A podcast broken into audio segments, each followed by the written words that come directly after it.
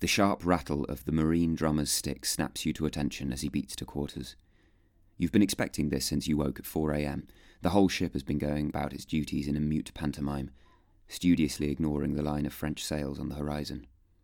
You stash the stiff brush and bucket you've been scrubbing the deck with under a tarpaulin and climb to your feet. The third watch are already pouring out of the hatches from below with their bundled hammocks. You watch a sailor stuff his into the nets along the ship's side.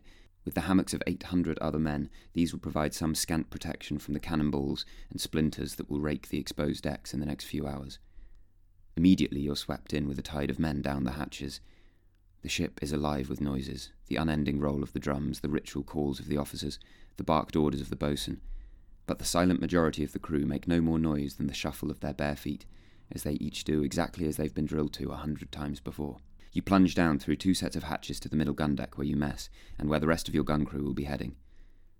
You're rated ordinary seaman, so you're not with the top men, those most experienced sailors who will be up amongst the rigging during the battle. Powder boys, not older than nine or ten, scuttle past with shot and powder charges for the coming action. On the gun deck, you stoop a little to allow for the five foot space between floor and ceiling. You squint through the gloom and work down the length of the ship to your weapon. It is a 24 pounder. You are its gun captain. The gun's crew, who your arrival has completed, consists of eight men who have been trained for hundreds of hours to sponge, charge, load, ram, and haul out the three ton weapon. You can do it in 90 seconds. You haul on the rope that opens the gun port and you ease out the tompion, the plug in the gun's mouth that keeps it dry when not in use. You remove the iron girdle that keeps the gun's lock from coming down and firing the gun by mistake. You give the firing mechanism an experimental wiggle. The rest of your crew perform similar checks on the screws, rammers, and shot that will be their sole focus for the coming engagement. Once you're sure everything is accounted for, you give the order and your men strain at the thick ropes that run through ring bolts to the ship's hull and onto the gun's carriage that will haul its blunt nose out of the firing port. This done, you're ready. You glance down the length of the deck. Almost 300 men at 30 similar guns are lined up one next to the other, six feet between them, as far as you can see. The ship lurches gently and the deck tilts as the ship picks up speed towards the enemy. The gun ropes creak under the tension. You turn your gaze back to the gunport. It affords you a slender view out of the ship's side, you can see nothing but the white flecked waves. Despite the calm view, the hairs on your arms stand on end, as if the rest of your body can sense the row of a thousand French and Spanish cannons that your ship is sailing toward. The order comes to lie down between the guns. All you can do is wait. Um, So we have Lord, Lord, Nelson. Yeah, Lord, Nelson. He was a very small man, diminutive little creature. Short ass up a high podium. Um, yeah, Grandpa is always going on about it. And don't go, you've got Short Man Nelson complex. What? Was he missing an arm? And he lost an arm. Also, did he get an arrow in his eye in the battle? I seem to remember him losing an eye. And he lost an eye. An anti establishment figure. Was it in the 1800s? He's on top of a column in Trafalgar Square. I mean, was this the Battle of Waterloo, I think? Fought the French, I think. We won though, right? Big naval victory, was it? I mean, and was he fighting Napoleon? I think it was fighting Napoleon. The main thing I know about Trafalgar is it's part of the shipping forecast, so it must be in the English Channel. The outrageous ongoing affair with Lady Hamilton. My friend's beautiful standard poodle was actually called Nelson. Also, did he have a famous horse with a funny name? Trafalgar?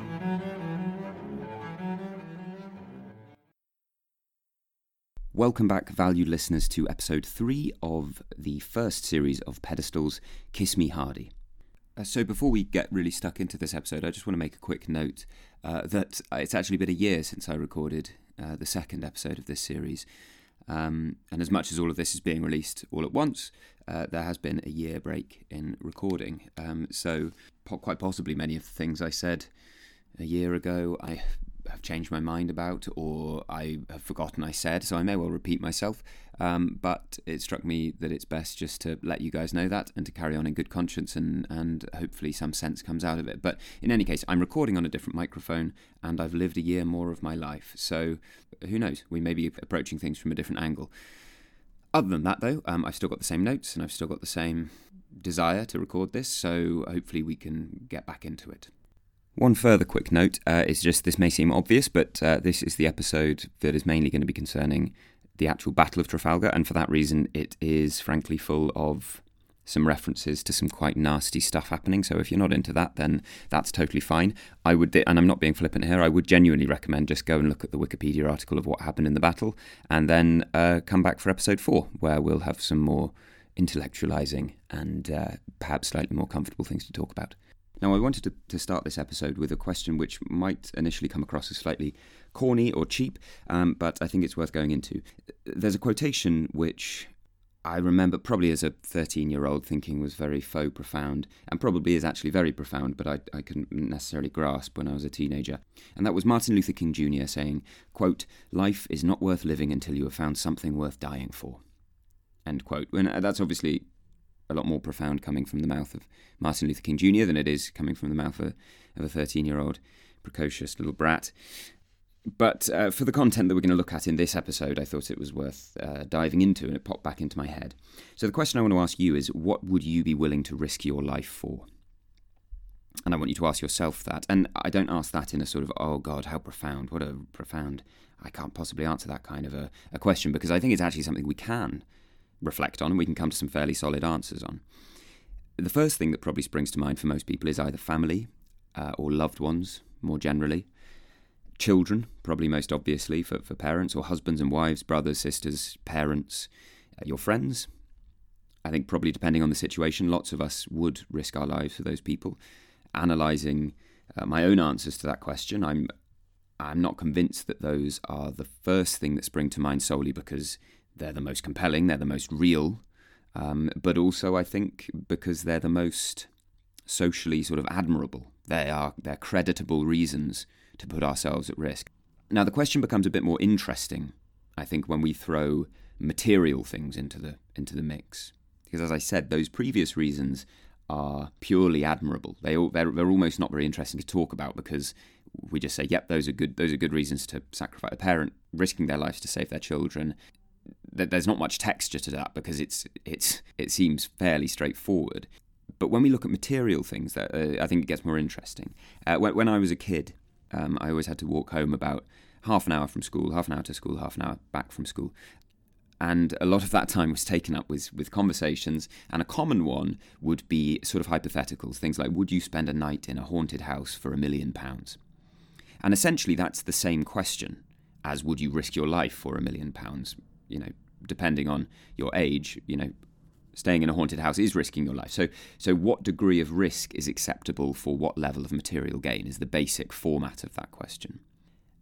Now, these are obviously much less morally admirable reasons for, for risking our lives, but we, luckily, because we're all hopefully in the private of our own home, maybe you listen as a group, I don't know, but but we don't need to share our answers to those, so we can actually ask ourselves those questions as adults quite honestly. We can hopefully answer them quite honestly. So, how great a risk would, would I take for a big bag of money or a career advancement? And that sounds they sound like silly questions, but there is there's obviously an acceptable level of risk at some point because you would uh, you know walk across the road if somebody was going to give you a promotion, probably. And walking across the road is in some tiny degree risky to your life, but you probably wouldn't uh, allow somebody to shoot a gun at you from ten meters for fifty quid. Now, in between those two extremes, there must be a point at which you are willing to do the thing or you're not willing to do the thing. So, as childish as it seems, there is a there is a moment at which you would you go, ah, that's a willing risk I'll take for my life uh, in order for something material. Now, the hardest to answer angle on this question of what would you risk your life for is when it comes to abstract ideas. People might die for their country, for the idea of justice, uh, in a protest to enact change, to fight against oppression, for honour. Honour, I think, is really interesting, but, but I struggle with these the most. These are the hardest to really think about. At this point, I can't really generalise past my own response to this. Maybe I should go and ask some people about it, but I think it's ultimately because I have no idea what level of personal well being I would risk for an idea. I can answer really the question about, about money, personal gain. I can answer the question about loved ones but for an idea. I'm lucky enough, I would consider myself lucky enough uh, in my life to not have had to have uh, drawn a line in the sand and say, this is the hill I'm going to die on, this is the idea I will die for. So I don't really have a point of reference for this. Maybe because of that, I'm slightly skeptical of the idea. I haven't, I suppose, like Martin Luther King Jr. with his quotation, I haven't yet had that thing. I haven't really had my maybe the ideas that, that I base my life around threatened enough to have to, to, to draw a line in the sand instinctively instinctively for myself I, I would say that any instance in which I would risk my life for an idea it would actually really if I dug down a little bit be tied up with one of those other two motivations I can imagine uh, taking part in a dangerous protest or in a riot or something if the government was doing something absolutely horrible I can I can see I can see circumstances in which I would do that but on some level I think I would be doing that probably because of how the horrible government might hurt my family, or, or well, maybe how it would affect me myself. You know, I, am not going to get my pension, or I'm uh, no longer going to be able to access the NHS for free. Now, is that that's? I mean, maybe there's principle behind that, but but I think at the heart of it, really, if we're if we're honest about it, that's a material thing. I suppose on some level, I'm suspicious of my own ability to aspire to what might be seen as more noble causes things like honor, dying for your country, for justice, you know, whatever whatever you you hold to be important. And now this is all relevant because in our narratives of history, the way that we tell ourselves history, uh, particularly the histories that wind up being worthy of memorialization, and therefore the ones that this podcast is concerned with, this third, this most ephemeral kind of motivation, dying for an idea, that's often the one that looms largest over events. And I think that's potentially misleading because for myself, I can only ask myself as a, as a human being, and perhaps for you, if you've just done some soul searching as well, the first two motivations, loved ones and material things, they're actually much more plausible, or at least they're much more directly understandable. So as we go through events in this episode, a lot of people will be doing lots of life risking, whether they want to or not. And I want you to be curious as to why.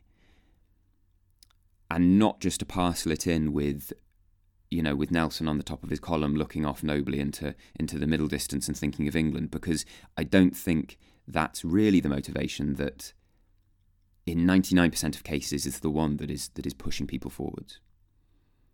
And maybe more interestingly the question what would push you to do the same? Now, in this episode, uh, as as you may remember, at the end of the second episode, I left you on the cliffhanger before the battle is about to begin. Now, this episode is going to concern essentially the the, the, the day of the Battle of Trafalgar. Now, the sources for this episode, i have used lots of them, and I've, I've, I've wanted to use as many first-hand sources as possible and personal accounts from sailors and so forth, because that's going to be the objective of this episode. Really, is to give us a, a, a first-person perspective as much as possible of what's going on. Now because there are so many sources, actually, a lot of these sailors are, are highly literate. The enlisted men, the the uh, the, the, ordinary seamen, and, and so forth, as well as the officers, a huge amount of journals were kept. Uh, so there is a lot of material. Uh, furthermore, there's you know up, upwards of, of 60 ships in, involved in this action, and, and each of them has you know getting on for a thousand men on board. So there's just a huge amount of stuff that happens. Now, the nature of the battle as well is one that is deeply, deeply confusing, and we're going to get onto why that is. So, it would sort of be folly, I think, to try to give a, a really clear, sort of uh, diagrammatic idea of what's actually going on in the battle. So, for that reason, I'm often going to just follow one ship, follow the victory or something as a, a sort of set piece example of what's going on. Often I will be using accounts from people from all sorts of different ships, and hopefully we're going to end up with a sort of uh, a sort of hybrid, cobbled together version of of a, sort yeah hybrid character. One sailor from the voices of many, uh, one experience from the voices of many, and, and and often it doesn't really matter which ship it's from because these these experiences are repeated over and over again throughout this this action. Now back to the narrative. So, as, as you probably remember, I, I, left you in the night uh, before the night of the 20th of October. On the 21st of October, 1805, the sun rose to a still day without much wind. The British fleet can now see the Allied fleet about nine miles distant from them. Midshipman William Badcock aboard the Neptune. There were lots of Neptunes present at this at this battle because it's an obvious name for ships. Uh, this is aboard the, the British ship, the Neptune. He says, quote, The sun rose, which as it ascended from its bed of ocean looked hazy and watery, as if it smiled in tears on many brave hearts which fate had decreed should never see it set. At the first dawn of day, a forest of strange masts was seen to leeward. Uh, that's a useful phrase. Leeward means the, the, the way that the wind is blowing. Windward is the way the wind is blowing from, leeward is the way the wind is blowing. So that means the wind is blowing from the British fleet towards the Allied fleet. And they're scattered, the Allied fleet. They're, they're kind of scattered all around. The night before, Villeneuve had give, given an order to, to form line of battle, which was the traditional way that, that these battles were fought, um, and they had failed because these ships had not sailed before together as a unit. They hadn't they, they, they weren't used to working together. They're still trying to slip away to the south. They're making for the Straits of Gibraltar uh, to get out into the Mediterranean. Uh, but on spotting Nelson's fleet, Villeneuve gives the order to turn back north to try and get back to Cadiz, which is, is the big that is going to be a safe haven for them. And this further complicates their attempt to form a line, which they're already failing to do. So they now reverse order. That means each ship turns 180 degrees, and what was the front ship now becomes the back ship. And as they gradually come into formation, Nelson gives the order to form up for attack at about 6 a.m. William Badcock continues, quote, It was a beautiful sight when their line was completed, and their broadsides turned towards us, showing their iron teeth. End quote. Now, Nelson used in his own writing, as I said, he, he, he wrote about his own actions quite uh, prolifically. Uh, Nelson used this slightly self congratulatory term, the Nelson touch, which is, you know, talking yourself about, about yourself in the third person is always difficult to pull off.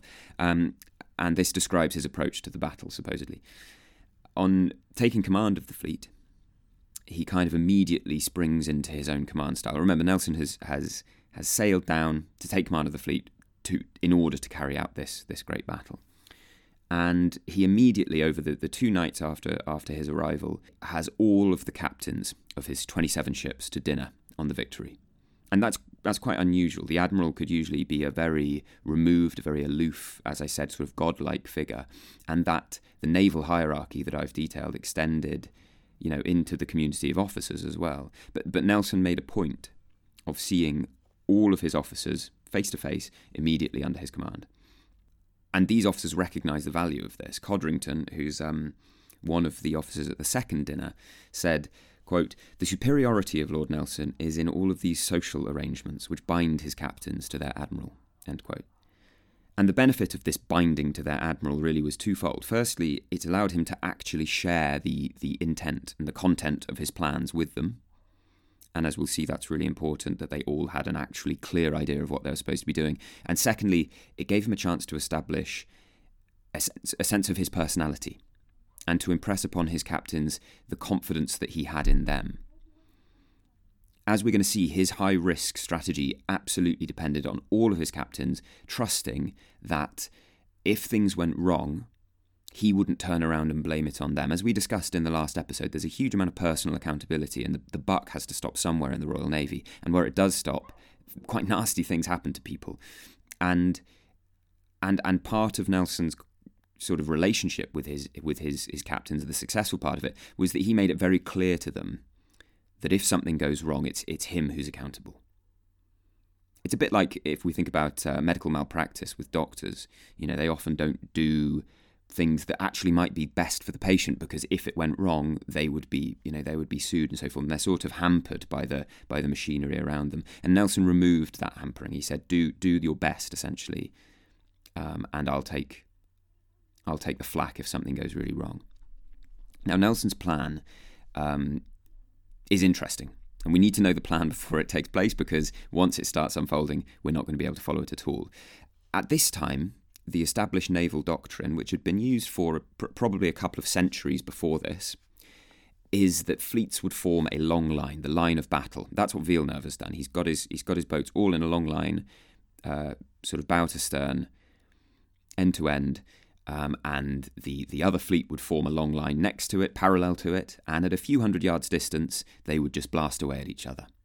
until one fleet's defeated or it runs away, or as would often be the case, nightfall comes and they call it a day. They, they can't carry on. And this is necessitated really by the nature of the ships, by their architecture. They're long and they're thin because obviously they have to go through the water and they have to be aquadynamic and all of that. And this means that all of their firepower has to project from the sides. So once you're you're in range of an of an enemy ship, you have to turn side on, and therefore you have to sail on parallel courses in order to stay within range of each other. And it's also necessitated by the expense of these ships, by the as I talked about last time, that, that they are such huge investments and there's so much you can't really risk them in ridiculous uh, sort of suicidal maneuvers. So you stay at a distance and you just kind of hammer away at each other. Nelson, however, can see that this doesn't this might be tactically the best thing to do, but it doesn't strategically meet his goals. It's not going to, and it's also not going to work to his fleet's strengths. Now, remember, his job is is not just to engage the Spanish and French ships; it is to destroy them. It is to completely wipe them out. Because, as we remember, going back to the first episode, if they can escape in the night, if they can get away, you know, if he if he destroys twenty percent of their of their strength, which would normally be considered a, a success, they'll still go off in the night and they'll they might manage to occupy the English Channel and he will have failed and the invasion will go ahead and it will all have been for nothing. So he's got a completely different strategic set of, of goals than this doctrine would usually try to meet. This is how Nelson outlined his plan to Captain Keats, who was a, a close friend of his. Quote, With the fleet formed in two lines, I shall go at them at once, if I can, about one third of their line from their leading ship. I think it will surprise and confound the enemy. They won't know what I'm about. It will bring forward a pell mell battle, and that is what I want. End quote.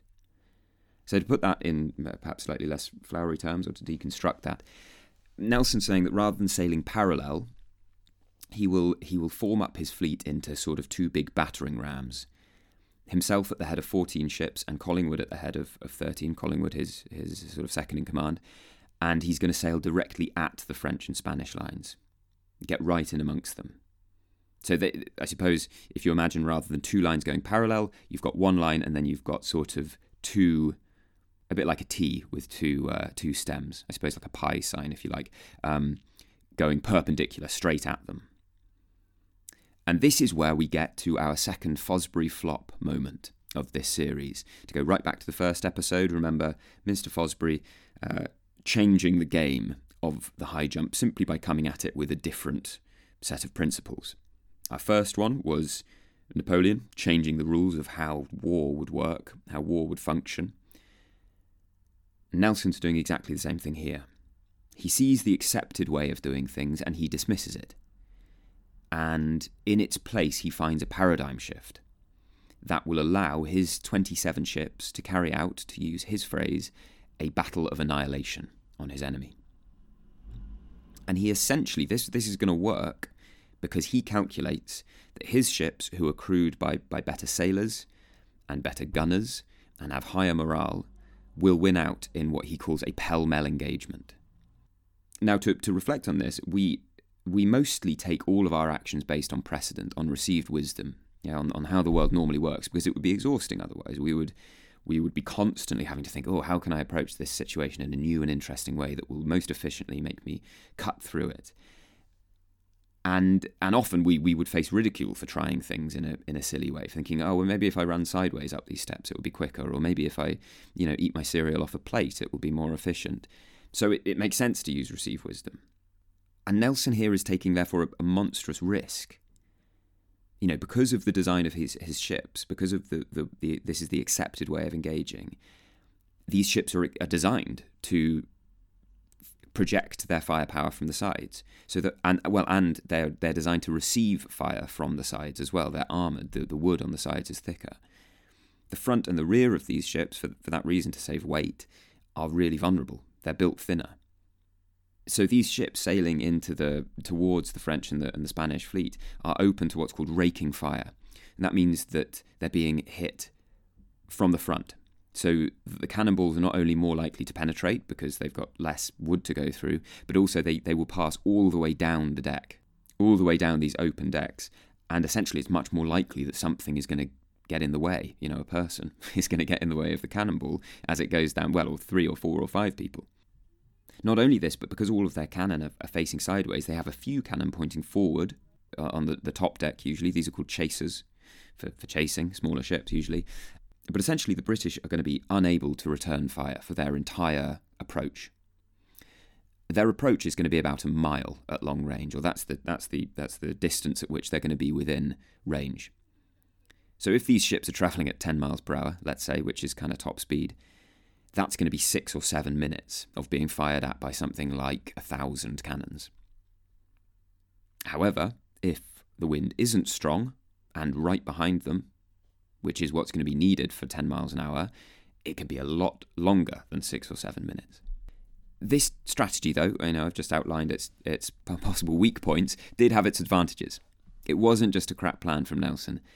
The idea of a pell mell battle from Nelson relied on being kind of in amongst the French and Spanish at extremely close range, like touching each other, which, as we see, is, is, is what comes up.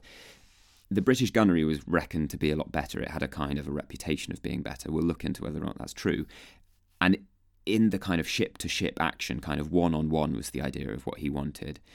It was reckoned the British would have a big advantage.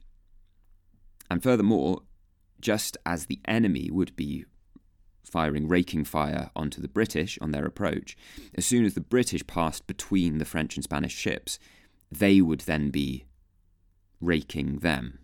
I know that's kind of difficult to picture, but essentially it's called crossing the T. You know, your ship forms the, the top bar of a T to their ship, and therefore they can't really shoot at you and you can shoot all the way down their deck also the British ships, which were, were, were very highly drilled to do this, when passing through the, the French and Spanish line, would be able to do what's called fighting both sides, which means both sides of their guns, all of their guns at once, would be able to fire at the ship on their on their left and their right, or if we're going to be uh, properly nautical about it, on their port and starboard sides. Now, Nelson was a believer that each captain had to understand why he was doing what he was doing. That's why the dinner parties were, were important so that in the chaos of battle, each captain could apply his own judgment in the, the best course of action. And testament to this is actually that not only did Nelson have these dinner parties with his immediate uh, subordinates, but also that he insisted that they would be sort of shared down the ranks uh, amongst the ships. Uh, Lieutenant Cumby of the Bellerophon had the following to say quote, the captain produced and requested me to peruse Lord Nelson's private memorandum, which having read, he inquired whether I perfectly understood the Admiral's instructions.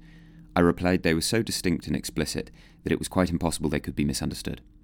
He said he wished me to be made acquainted with it, that in the event of his being bowled out, which, just as a side note, we get all sorts of these sorts of euphemisms, bowled out obviously meaning um, hit with a cannonball, um, I might know how to conduct the ship agreeably to the Admiral's wishes.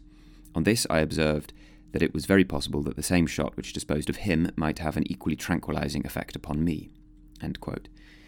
And uh, and he goes on. He, they, they then actually decide to tell the master as well, who's I suppose the next sort of third in command. Quote, Poor Overton, the master, was desired to read the memorandum, which he did, and here may I be permitted to remark that of the three officers who carried the knowledge of this private memorandum into action, I was the only one who brought it out. End quote. So I suppose there you can see that this paid off eventually, and that uh, in that Cumby was the only officer to actually survive the action. His plan actually for his reserve at Trafalgar, which he ended up not doing, kind of sums this up. He said, quote, I shall put them under an officer who I am sure will employ them in a manner I wish. If possible, I shall feel certain he will employ them effectively and, and perhaps in a more advantageous manner than if he could have followed my orders. And this, uh, it doesn't seem like much. This is quite kind of common within modern management delegation processes, but it's not the standard way of doing things in this rather autocratic time. He's basically just saying he trusts his captains to act properly and to maybe sometimes do something that he wouldn't have done and that that might be a better thing. I mean that that was the spirit in which he carried out his own command, making his own decisions and screwing whatever anyone else thought he should do, and he kind of wanted his own captains to do that as well because he knew that in the moment they would have a better view of what was going to be happening. Now this seems really important because he, he's actually he suited his expectations to the limitations of the time. It's kind of weird to think actually that a lot of these battles are carried out with a sense of well the, the, the admiral's got to be in complete control of what's happening, and you've got to look at his ship, and you've got to uh, follow his flag signals and everything, and he's going to conduct the whole thing. Now, that's a to me seems like a weird structure to that kind of would work if you had telephones and radios and so forth but they've decided on this structure at a time in which the, the best way of doing this really is going to be with with flags during battle and Nelson's recognized that limitation and well he he he finishes his instruction to his captains at, at the at the, the briefing the pre-battle briefing with the memorable phrase, quote, No captain can do very wrong if he places his ship alongside that of an enemy. End quote. And this degree of trust can be seen more deeply in his memorandum to his, his second in command, his friend Admiral Collingwood. He said, quote, I send you my plan of attack, as far as a man dare venture to guess at the very uncertain position the enemy may be found in. But, my dear friend, it is to place you perfectly at your ease respecting my intentions, and to give full scope to your judgment for carrying them into effect. We can, my dear Coll, have no little jealousies. We have only one great object in view that of annihilating our enemy and getting a glorious peace for our country. No man has more confidence in another than I have in you, and no man will render your services more justice than your very old friend Nelson. Now, uh, besides being a, a, touching way of talking about killing lots of people, um, we can see at the end of this, will render your services more justice. As a, you know, that's his as his last, this is parting words. And that's that underlines this overarching concern of reputation. Nelson convinces his captains that he's an admiral that will bring his his captains opportunity for glory, and moreover, you know he will he will render their services justice. He he will give them their due in the broader society that they're functioning in, which values this this honour, this uh, sort of being mentioned in dispatches so highly that that's that's the last thing he mentions to his his his good friend. And here I think that you know, we can we can see Nelson maybe deserves more recognition as a manager than as a tactician. His plan was essentially there is no plan. He's basically set up the incentives for those under him to, if all goes, you know, in the confusion of strategy and manoeuvring is, is taken out of the picture, if all of that, all of the, the smart ideas are taken away, and we just get into a pell mell battle, and they can simply apply their fighting abilities to the best of their ability, and he set up the incentives that will, will make them do that, then they should win. So, with the fleet formed up at 6:40 a.m., Nelson gives the order to clear for action. To clear for action basically means to to prepare for battle. So I thought it would be worth going over some of the the preparations that would be made for battle because I think they're really indicative of the the horrors to come. Uh, the the British had made some some quite ingenious sort of preparations for this specific battle. As Nelson knew it was going to be so utterly chaotic, they had uh, painted the bottom of their masts yellow, like the, the bottom few meters of their mast, like bright yellow, so that once they were in amongst the enemies and they were all tangled up, they could recognise other British ships, so hopefully avoid friendly fire. Nelson's ships also kind of famously all had what was called the Nelson checker, which is uh, again, as I spoke about last last episode, the sort of uh, blend of of sort of fashion and frippery that goes along with these war machines. Uh, the Nelson Checker was that all of the the ships would be painted with uh, these black and yellow stripes down the sides. That meant that once their gun ports were open, they would essentially get, get a sort of checkerboard effect of black and yellow. And Nelson really liked this, and he had done one of his ships in this style. And all of the other captains, who, you know, he, he didn't tell them they had to paint their ships like this, but in a sort of homage to him, they had decided, oh, we'll do the Nelson checker on our ship as well. Um, immediately before the, the, the, battle, once this order for, to clear for action came, the, the bulkheads, these sort of uh, temporary walls on the gun decks, would be removed so rather than having the captain's cabin and all of these these uh, lovely staterooms and so forth, the ships would be transformed into these open gun platforms end to end. Across both fleets, uh, individuals make these reports of these rather telling preparations. Uh, the more experienced sailors often guiding those who hadn't been in battle before. And I say these preparations are telling because they, they illustrate they illustrate what's to come more clearly than any literal description could. For example, Collingwood, uh, Nelson's second in command, remarks to Lieutenant Clavell, he says, quote, You'd better put on silk stockings, as I have done. If one should get shot in the leg, they should be more manageable for the surgeon. End quote. Again, a, a, a collision of the realities of war and the uh, well, the silk stockings of genteel life. The surgeons that he speaks about uh, sharpened their instruments in the orlop deck, that, that, that low half deck below the waterline that would serve as an operating theatre. In the powder magazines, the gunners, wearing special uh, leather slippers to prevent striking any sparks from the ground, would check their cartridges. They would pass them to these 10 year old, 9 year old boys who would go and distribute them to the guns. Water butts were filled on the decks, um, and the decks were soaked as a pre- precaution against fire. The rigging was reinforced with chains to limit the quantity of debris that would inevitably shower down onto the decks. Uh, the carpenters and the carpenter's mates would prepare what were called shot plugs, which are kind of ready prepared corks to be shoved into cannonball holes. The gun crews, who made up the, the, made up the absolute vast majority of the crew, would all strip down to the waist. Usually, this was to avoid dirty clothing really being dragged into any wounds, and also to to keep them cooler in what would become hellishly hot conditions on the gun decks.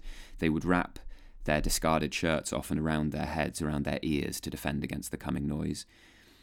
They would drink pretty much any alcohol to hand. Most accounts seem to suggest. Uh, William Robinson on the Revenge noted uh, quote, some would be offering a guinea for a glass of grog, whilst others were making a sort of mutual verbal will, such as, if a shot knocks my head off, you will take my effect, and if you are killed and I am not, why, I will have all of yours.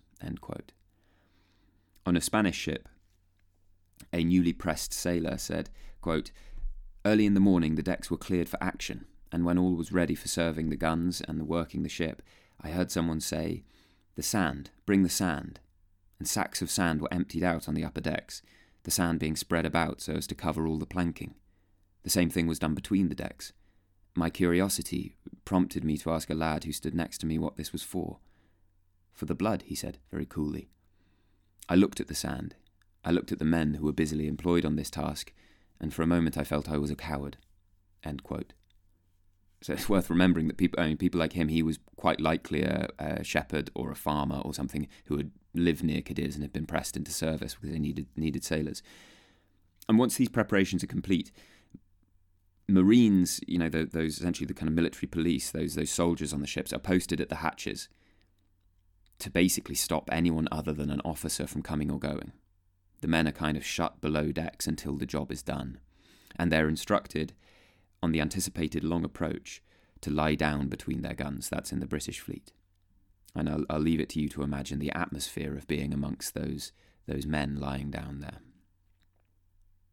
Now there's a there's a, a phrase that's floated around in the in the 200 years since this battle, uh, Nelson's band of brothers, and it's it's thrown around and it's it's often associated with Trafalgar, and of course it's it's an illusion that Nelson actually himself made uh, using Shakespeare's words from Henry V uh, when actually referring to his captains at the Battle of the Nile. And the accuracy of this phrase, the band of brothers, is is difficult because there are two sides to it. Now, in terms of the, those captains that he was referring to at the Nile, it doesn't really apply to Trafalgar because very few of the captains at Trafalgar had actually served with Nelson already. So the brotherhood idea is, is kind of ambivalent. Uh, Michael Duffy actually outlines the, the relative inexperience of, of the, the British fleet's captains, which you know, Band of Brothers suggests this sort of elite squad, and, and I, am not convinced that's really the case. Uh, Duffy says, quote, Only five of his 27 ships of the line at Trafalgar had been in his former Mediterranean fleet. Only 10 of the ships of the line captains had served under him before. Apart from Nelson and Collingwood, only five captains had commanded a ship in the line of battle before. Of the remainder of Nelson's ships of the line commanders, there is no record of six having ever been in a fleet battle. Six, including one admiral, had not been in a fleet battle since the War of American Independence over 20 years before, and one does not seem to have been in a battle or a small ship action at all. Now, this, this is interesting when thrown into the light of Nelson's kind of crazy plan. It appears to be that rather than experience, actually morale and willingness to accept Nelson's rather unusual plan maybe maybe were more important. In a battle, maybe that's going to upset norms, that's going to upset the, the traditional dogma of, of how things are done, experience might actually be a disadvantage. So Berry, uh, Captain Berry of the Agamemnon, was said to have been in more ship actions than anyone else present, including Nelson. He, over the course of this action, expends £6,000 of powder and 1,000 shot, and he never engaged any of the enemy closely or really infected, inflicted any damage that, uh, that anyone could point to. So the most experienced captain there just kind of didn't get involved. And that's possibly because he's simply following the way that he learned how to do things. And these younger captains, the ones who were less experienced, appear to have kind of bought into the, the cult of personality that, that Nelson had, had created and were willing to do what he was asking them to do. The phrase the Band of Brothers does play into the legend of Trafalgar, and that's why I think it's stuck to it. It kind of sneakily alludes to quite a few different things. Uh, to the English beating up the French at Agincourt, you know, from Henry V.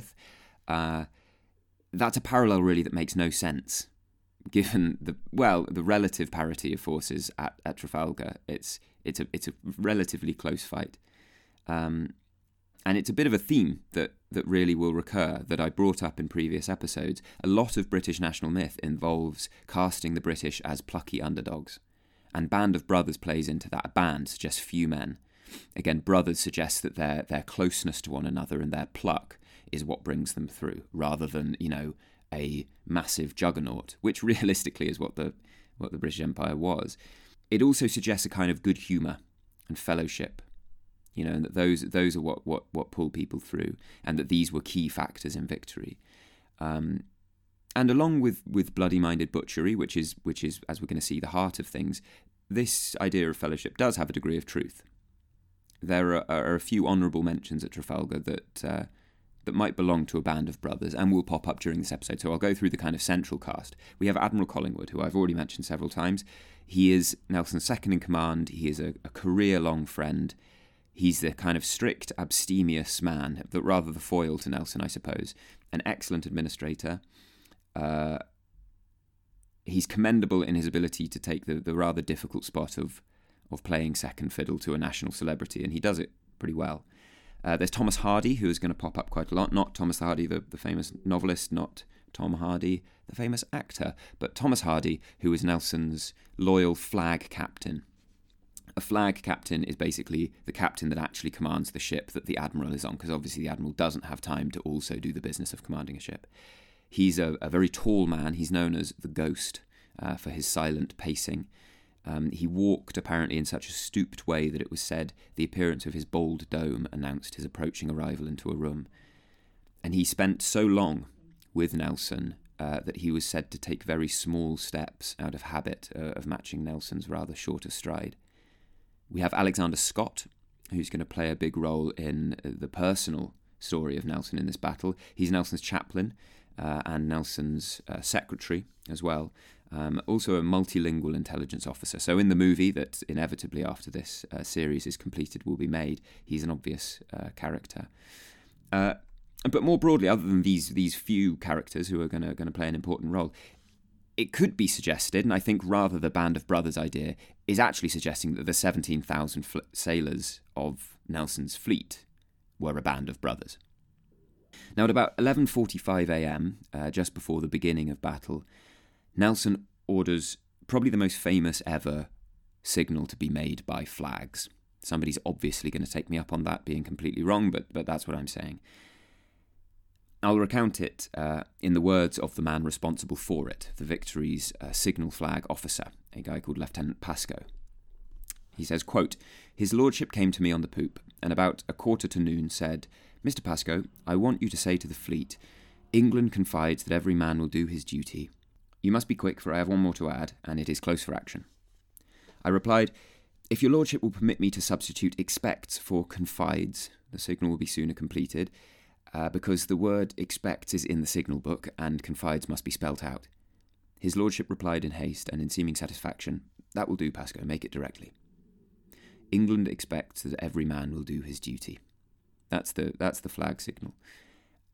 And this is an important moment because it rings down the ages and it, it crystallizes a lot of our modern perceptions of the battle and, and indeed the age, as I said, the age of sail. You know, when, when ships were made of wood, men were made of iron.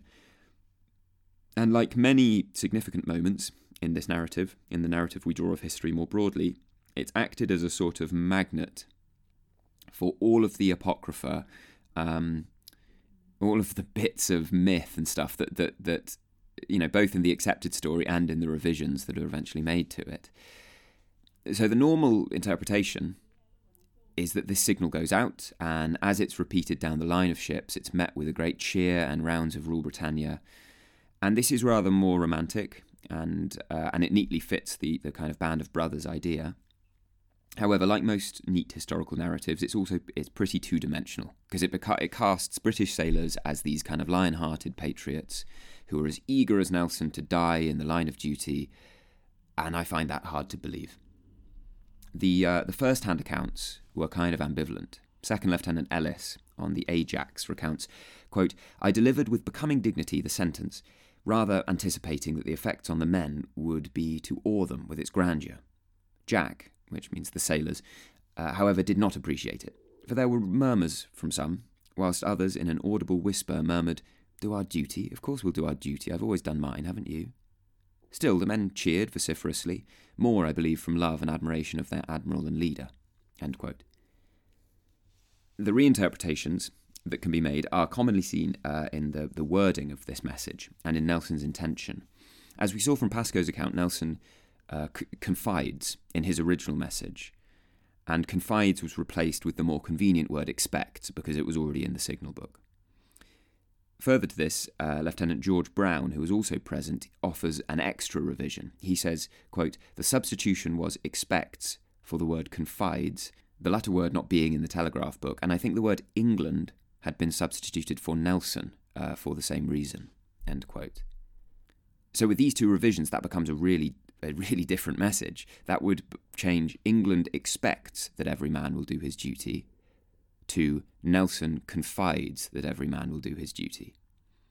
And which would you rather hear? If you were a sailor, if you had spent almost all of your life at sea, with the men around you under the command of men like this Admiral Nelson, uh, on whom your well being totally depended, and were now under the command of this national celebrity, would you rather that the country, safe over a thousand miles away from you, that appears maybe not to care about you very much, uh, expects that you will do your duty, or that the man who, you know, as as a lot of these accounts suggest, you've come to love and to admire, and who will be at the head of this attack in in absolutely in the way of danger, standing unprotected on the quarterdeck, is confident that you will do your duty, confides that you will do your duty. Now, assuming that this is true, that those two revisions are the case, I think Nelson was cal- calculating, or, or, or rather felt, that his men would respond to the confidence of their admiral better than to the expectation of their country. And that comes back to the question of what would you risk death for? The deeper level of introspection uh, around this, you know, was, was in part prompted by this, the, the, the, the revised ideas of what this message actually was. I never really liked the England expects message, and it's it's pasted all over stuff. It's all over uh, old like ex-servicemen's clubs and, and and naval clubs and all sorts of things. Um, and I was delighted to have found this Nelson Confides one. And I found myself quite willing to look past the possibility that it itself was made up. That's interesting, isn't it? That obviously we the original account, the, the the accepted story, I think is too neat and doesn't really fit. But that this uh, revision to the myth is one that I'm way more comfortable with and one that I like, the one that I'm really willing to buy into. And I think it's because it allows me to bypass the jingoistic rhetoric of England, but it still gives me permission to be stirred by it in a way that maybe in the modern world we're sort of not meant to be anymore by these things. And whatever the truth of the intended signal was, uh, it does warrant a, a consideration of the, the men that it was intended for. So, who were these sailors? We began this whole series with that image of Nelson on his 50 metre pedestal at the centre of London. Um, and when I look at that, I can't help but think of the, of the, tens of other thousands of other people who were at Trafalgar. And they are actually present on the monument um, in the kind of reliefs or friezes on the four sides of the plinth at the bottom of it. And they show details of the battle there in sort of black uh, bronze or something, I imagine. And you can look them up. In fact, I would, I would, I would suggest looking them up because um, they're fairly interesting. They actually illustrate uh, moments from the battle and, and have you know the, the, the, sailors who were present there. Um, the first of these sailors to note uh, that rather encapsulates the paradox of these men is a guy called John Room. Uh, Room was the signal man that actually hoisted the flags. I talked about the signal officer, Pascoe; he would put together the message, but the, Room was the signal man, the man who actually hoisted the flags. England expects that every man will do his duty. Um, Room, Room's story is fairly well documented. Um, he was press ganged into the Royal Navy against his will in 1803. Uh, that's only two years before this battle.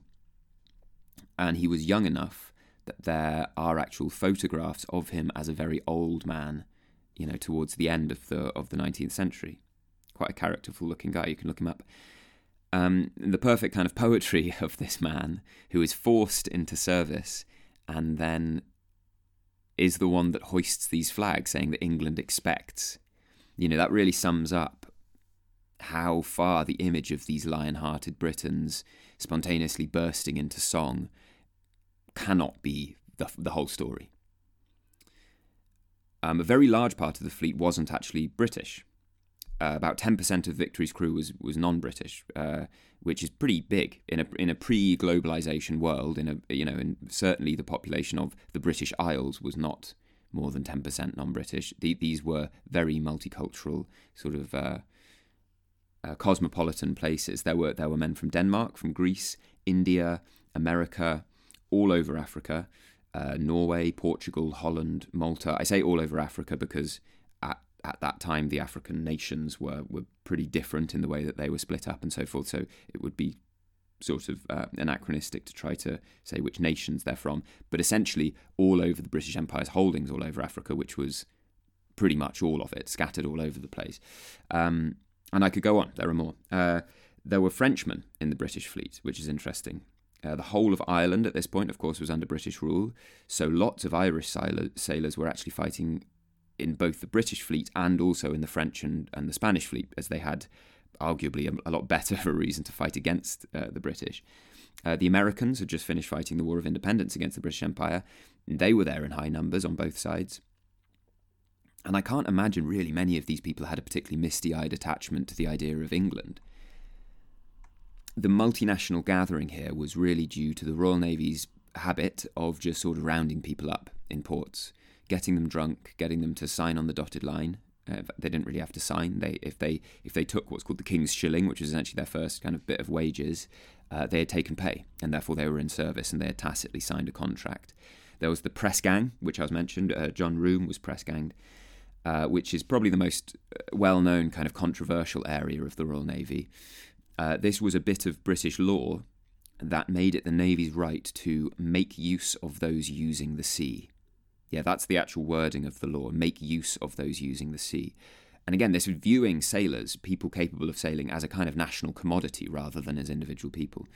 Um, and essentially, they would just round people up in coastal towns and force them to serve. Many sailors were criminals. Many of them were given the option of, of service in exchange for their sentence. Uh, so it's hardly a volunteer service, and their relationship to the nation that they were fighting for was complicated at, at best. The circumstances of all of these men were different and were unique, and their reasons for being there were different and unique. Um, here are a couple that we know about that are just, I think, fascinating case studies. As I said, uh, the, the the levels of literacy amongst the men is far higher than you would think. The image we might have of, is, is of kind of an ignorant, uh, perhaps a rather poetically ignorant. Uh, sailor exploring the world. And of course, he wouldn't need to write, but they spent lots of time without very much to do. And for that reason, often things they did were learning to write and then keeping journals and. Uh, and, and, and well, by necessity, because they travelled the world, they were often rather cultured, rather uh, insightful people, and, and, and arguably far less ignorant than much of the rest of the general populace uh, in terms of what they had seen. Uh, John Nicol uh, in his in his in his written journal uh, says he's, he's, he was from a farming family. He had taken to the sea uh, because he had read Robinson Crusoe. Robinson Crusoe came along kind of at the start of the age of sail and uh, and arguably inspired quite a lot of people to to, to sign up. Uh, he served at the Battle of the Nile. Uh, he um, he made observations of, of the societies that he saw in Polynesia and in China when he was he was posted to to a ship that was over there. Um, he was exhilarated when he saw China. Uh, he comments on the immense number of buildings stretching into the air as far as the eye could reach. Um, he says it's so like their paintings. He calls them cultured and interesting people. He was on a ship called the, the Lady Juliana, transporting convicts to Australia. Uh, he eventually fell in love with a convict uh, named Sarah Whitlam. She bore a child to him during the voyage, and uh, he had to continue with the ship after after she had been dropped off with the child. He continued with the ship, but uh, but they agreed to marry once he came back. He said he was going to come back to Australia and settled there. Um, however, he couldn't find her because she had sadly gotten married in the in the interim uh, to another man in New South Wales, and and she had escaped with him to India. Uh, another man is a guy called James Choyce. Uh, he died alone in Brighton in 1836. That's the end of his story. Um, but his journal describes how he went to sea at 16 from London. Uh, he was taken prisoner by the Spaniards uh, off a whaler off the coast of Peru. Uh, he lived as a prisoner for several years. He became a pirate before being arrested by the French, being imprisoned in France. Whilst a prisoner in France, he, uh, he, in his own words, he disowned the name of an Englishman as it had always been unlucky for me. Who would not serve so good a master as Bonaparte? End quote. Um, however, he then saw a British ship of the line, the Theseus, off the Brittany coast, uh, and uh, he he basically swam over to them and he told them he had escaped from a French prison and he wanted to sign on. And this is actually in the log of the Theseus, this event of this guy swimming up to them. So, so at least part of this very tall tale is definitely true. So, from this story, I mean, he served uh, with with all of the nations present. He has been in all of their navies at some point, in some in some degree. So a sense of of loyalty and community, I think, to the the the people that you're serving with. It's well, or the sense of loyalty or community is much more complex than than it could than a loyalty to nation could possibly explain.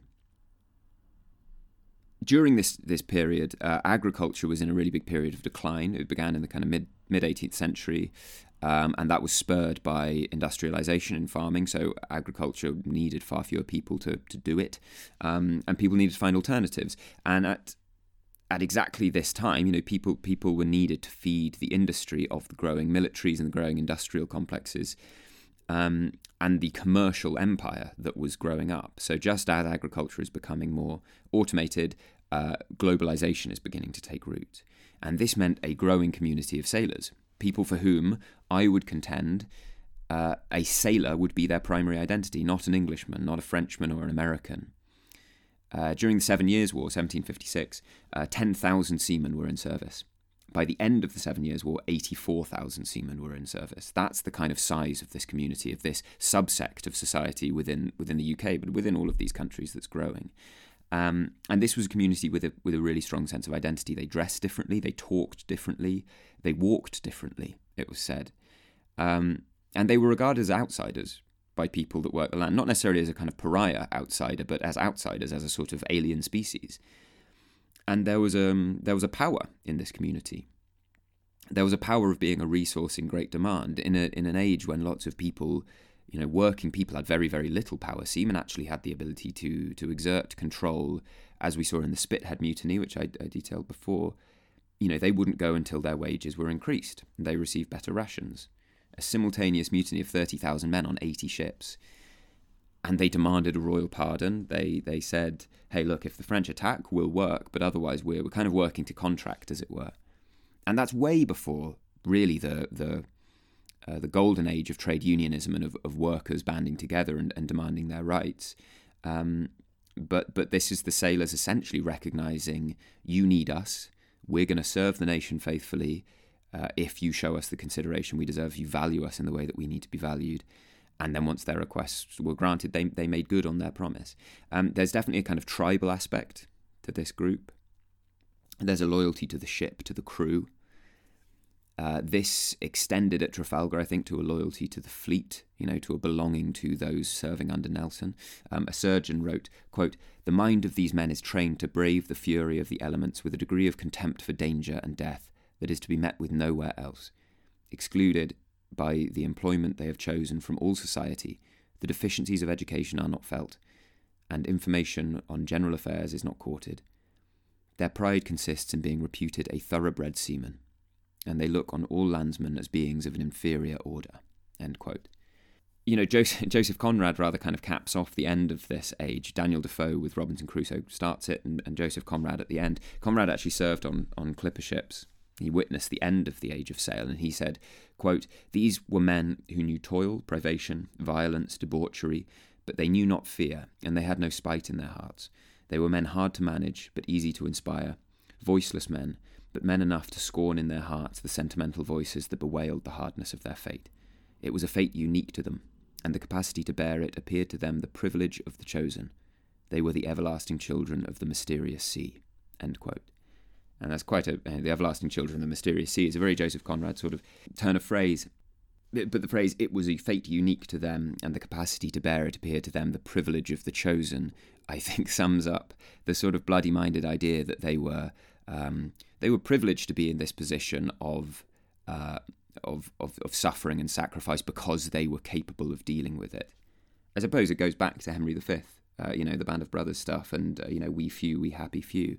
That's rather what this is all harping on. Um, but here, here, we're really talking here about motivations that are no less romantic than patriotic fervour, than you know than England expects. I don't think they're any lesser than that. In fact, I think they're kind of higher flown to some extent. Um, but going back to that initial question, what would you be willing to risk your life for? I find filial love, friendship, identity far more plausible as ideas that you would be willing to die for than than England. So, with all this in mind, uh, I can't help but think Nelson confides that every man will do his duty would have meant a lot more to these men. But enough um, abstract musings. Time to get back to the the events of the day. So the whole fleet, as we left them, the whole British fleet is now tracking towards the French line in two columns, one headed by Nelson with 14 ships, one headed by Collingwood with 13. And it will have to cross the open sea for, for potentially a mile or two under enemy fire. At the last minute, uh, Nelson was actually prevailed upon to drop back to second or third in his column to avoid being the sort of tip of the spear that would have to take the most uh, fire uh, in in a sort of slightly confusing term, it seems that Nelson agreed, uh, but then just kept all of his sails set and was basically racing the other ship. So he kind of said, "Yeah, sure, you can go at the front, uh, but I'm just going to carry on at full speed. So if you can overtake me, then absolutely fine."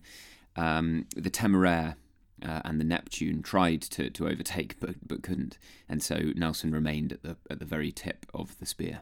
This race, however, it's it is a race. It's but it's taking place at, at about 1.5 miles per hour. Uh, as I mentioned, these these British ships had been battered by years at sea. They're dragging barnacles and these big sort of beards of of uh, weeds and stuff that are attached to the hull underneath the waterline. Um, and it was quite a still day. And 1.5 miles per hour is a horribly slow speed. That's sort of half walking speed. That's like a sort of sidle. Um, if you are facing hundreds of cannons for every minute that you're you're on the approach we get a sense of what the waiting was like from a Marine lieutenant called John Owen, who was aboard the Belleisle. He says, quote, Captain Hargood had taken his station at the forepart of the quarterdeck, whence he issued his orders for the men to lie down at their quarters, and with the utmost coolness, directing the steering of the ship. The silence on board was almost awful.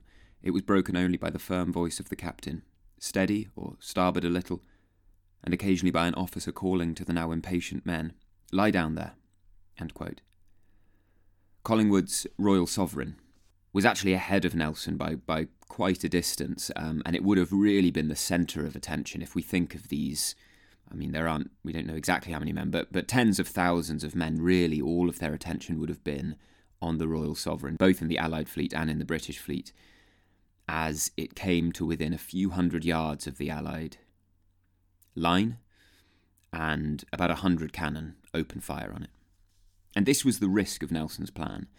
The lead ships would be the sole focus of the fire of the Allied fleet until they could get in amongst them. The French and the Spanish approach to gunnery was to fire into the ship's rigging, to essentially to shoot high, to shoot into the ropes and the masts and the sails, and to disable them, and then to leave them sitting there. At that point, if they could do that, the Royal Sovereign would be would be game over because they would be sat there bobbing, you know, shooting ducks in a barrel, as it were. 16 uh, year old Lieutenant Paul Nicolas said, quote, As we advance, destruction rapidly increases. My eyes were horror struck at the bloody corpses around me, and my ears rang with the shrieks of the wounded and the moans of the dying. At this moment, seeing that almost every man was lying down, I was half disposed to follow the example. But a certain monitor seemed to whisper, Stand up, and do not shrink from your duty. This state of things had lasted about twenty minutes, and it required the tact of the more experienced officers to keep up the spirits of those men around them by repeating, We'll soon begin our work. Our energies were joyfully called into play by the command, Stand to your guns. End quote.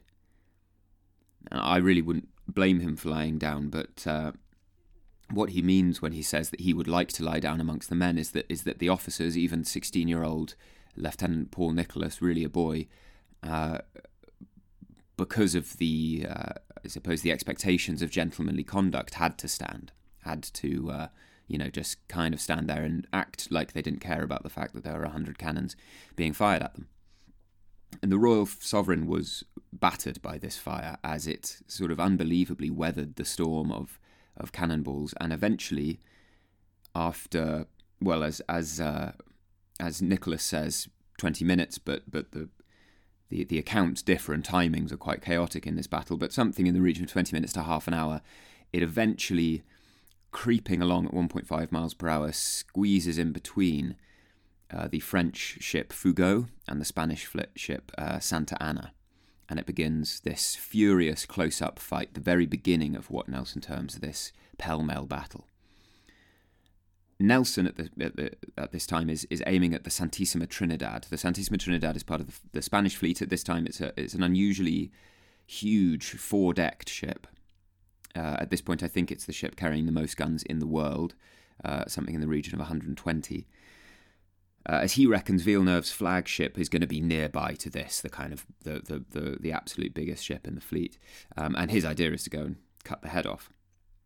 And soon after Collingwood starts his fight, the victory itself comes within about 600 yards of the Allied fleet and begins to take fire as well. This happens almost exactly at the same time as the wind drops to nothing, and the victory is just moved forward by the swell and by its own momentum as it comes under fire from hundreds of cannon. Uh, part of the, the foremast, that's the, the frontmost mast, gets shot away. The wheel is destroyed, utterly obliterated. Uh, so the ship from this point actually has to be steered by 20 sailors hauling directly on the tiller. Uh, a splinter bruises Captain Hardy's foot uh, and it knocks off a buckle. And he, he and Nelson check each other for injury. They both remark on this moment. As the ships open fire, Villeneuve hauls up his flag on the Bucentaure, which is his flagship. And Nelson sees it and he aims the victory to slide in between it and the ship behind, the Redoutable. Now, the fact that Nelson and Collingwood both managed to traverse this danger zone under the combined fire of of several ships each uh, suggests perhaps some sort of shortcoming on behalf of the Allied fleet. So, well, we'll take a we'll take a little look at this into the relative merits of these fleets and, what, and why they were so different. Firstly, we I think it's worth thinking about why the British Navy was considered so good. Firstly, we have the sailors. There's a kind of uh, an institutional or a cultural tradition that meant that Great Britain fielded better sailors, supposedly. Uh, this tradition takes generations, generations to build, and it's it's very difficult to quantify what it really means. Um, it's it's similar, perhaps, to understand in, in a parallel question um, that crops up with the British use of the longbow during the Hundred Years' War, several hundred years before this, but a, a, a relatively similar sort of sort of a question. Um, the longbow dominated the medieval battlefield during the well, particularly during the first kind of half of the of the Hundred Years' War, um, and at battles like Agincourt and Crécy and, and so forth, it it seemed to have a sort of outsized weight and effect on actions, and and people debate that, but but it's it's pretty much agreed to be a sort of a super weapon of the era. Um, and an obvious question that, that sprang, sprang to my mind learning about this is well, why didn't the French just get some longbows as well, and then they would they would be on, on a kind of parity. Um, and it's not really a secret how to make or to operate a longbow. That's the thing. It's not that it was a top secret. It's not like radar during the Second World War or something. It's not like a, a top secret piece of, of technology that's going to really uh, be difficult to make. The problem is actually a societal one. it's it's that that on an well on an individual level, in order to fire a longbow, the archer needed uh, back and arm muscles that were so overdeveloped as to actually warp their skeletons. And we can see this in uh, you know in archaeological uh, specimens. We can see uh, men from this era with these kind of weird hunched backs and their shoulders in sort of warped uh, forms, and that required regular practice from the a very young age. And the only way to make that happen is to institute it on a cultural level as a societal thing that we do, you know, every Sunday or whatever. Further to this, on an army level, in order to operate a force contri- com- comprised of several thousand longbowmen who could possibly fire tens of thousands of arrows in a few minutes, you need an entire national industry logistical network set up to facilitate that, to make arrows.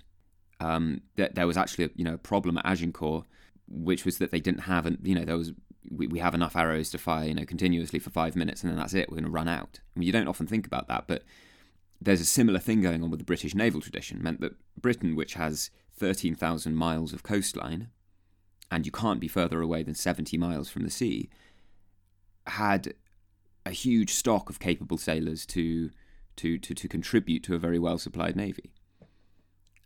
Further to this, the, uh, the, the the flip side of this is that the French navy was was arguably pretty damaged by the revolution, which had occurred, you know, in the in the 15, 20 years previous to this. In theory, the revolution made the well made the French army considerably better in a lot of ways, in the ways that I discussed in the first episode. Um, obviously, it, it, swelled the numbers massively, and it gave uh, arguably a greater sense of morale, a sense of purpose, a sense of ownership uh, within the military, within that struggle. And on top of this, it can be argued that it's a, it's a better ideological framework for running everything. Again, as I as I detailed in the first episode, it removed aristocracy. Um, it removed sort of buying your way into high positions. And instead, it instituted theoretically a meritocracy in which the best people for the job float to the top, and they become the most influential. They become the they become those who who get the the most important jobs. It sounds like a much better system than that of commissions, which we discussed in, in the British Army. However, these same benefits, I would argue, perhaps don't translate to the Navy in exactly the same way. On a material level, the advances in manpower, as again I discussed, didn't, don't really work in the Navy because you need the ships. The ships can't just appear out of nowhere, no matter how motivated the populace are. They have to be built, and that takes a lot of time and a lot of money. There was at this time actually um, a trend for French ships and Spanish ships as well to be very full, just to be stuffed with soldiers as much as sailors, um, in an attempt to apply the manpower advantage into their ships. Uh, arguably, this actually caused a disadvantage because it hampered the, the sailing ability of the ships and the ability to operate the guns effectively. More importantly, I think on an ideological level, it causes problems. Uh, firstly, a huge amount of the naval officer corps was exiled, was stripped of, of rank or beheaded by the forces of revolution. And that was because of their high birth. Now, now, of course, their, their high birth doesn't make them well suited as fantastic sailors, but they, they their high birth does make them part of a class that were facilitated to to learn that vocation of sailing, which is a vocation that takes a long time to become good at. So it's all very well and good in the name of meritocracy to say this person might naturally make a better leader, but often, more often than not, actually, that it was a reward of political zeal over sailing skill. So you might have the greatest revolutionary in charge of your ship, but it isn't necessarily the best thing. So high-born fops or not, the nobility at this point were actually those who were often much more competent than the political appointees that that ended up heading uh, the were parts of the French navy at this point.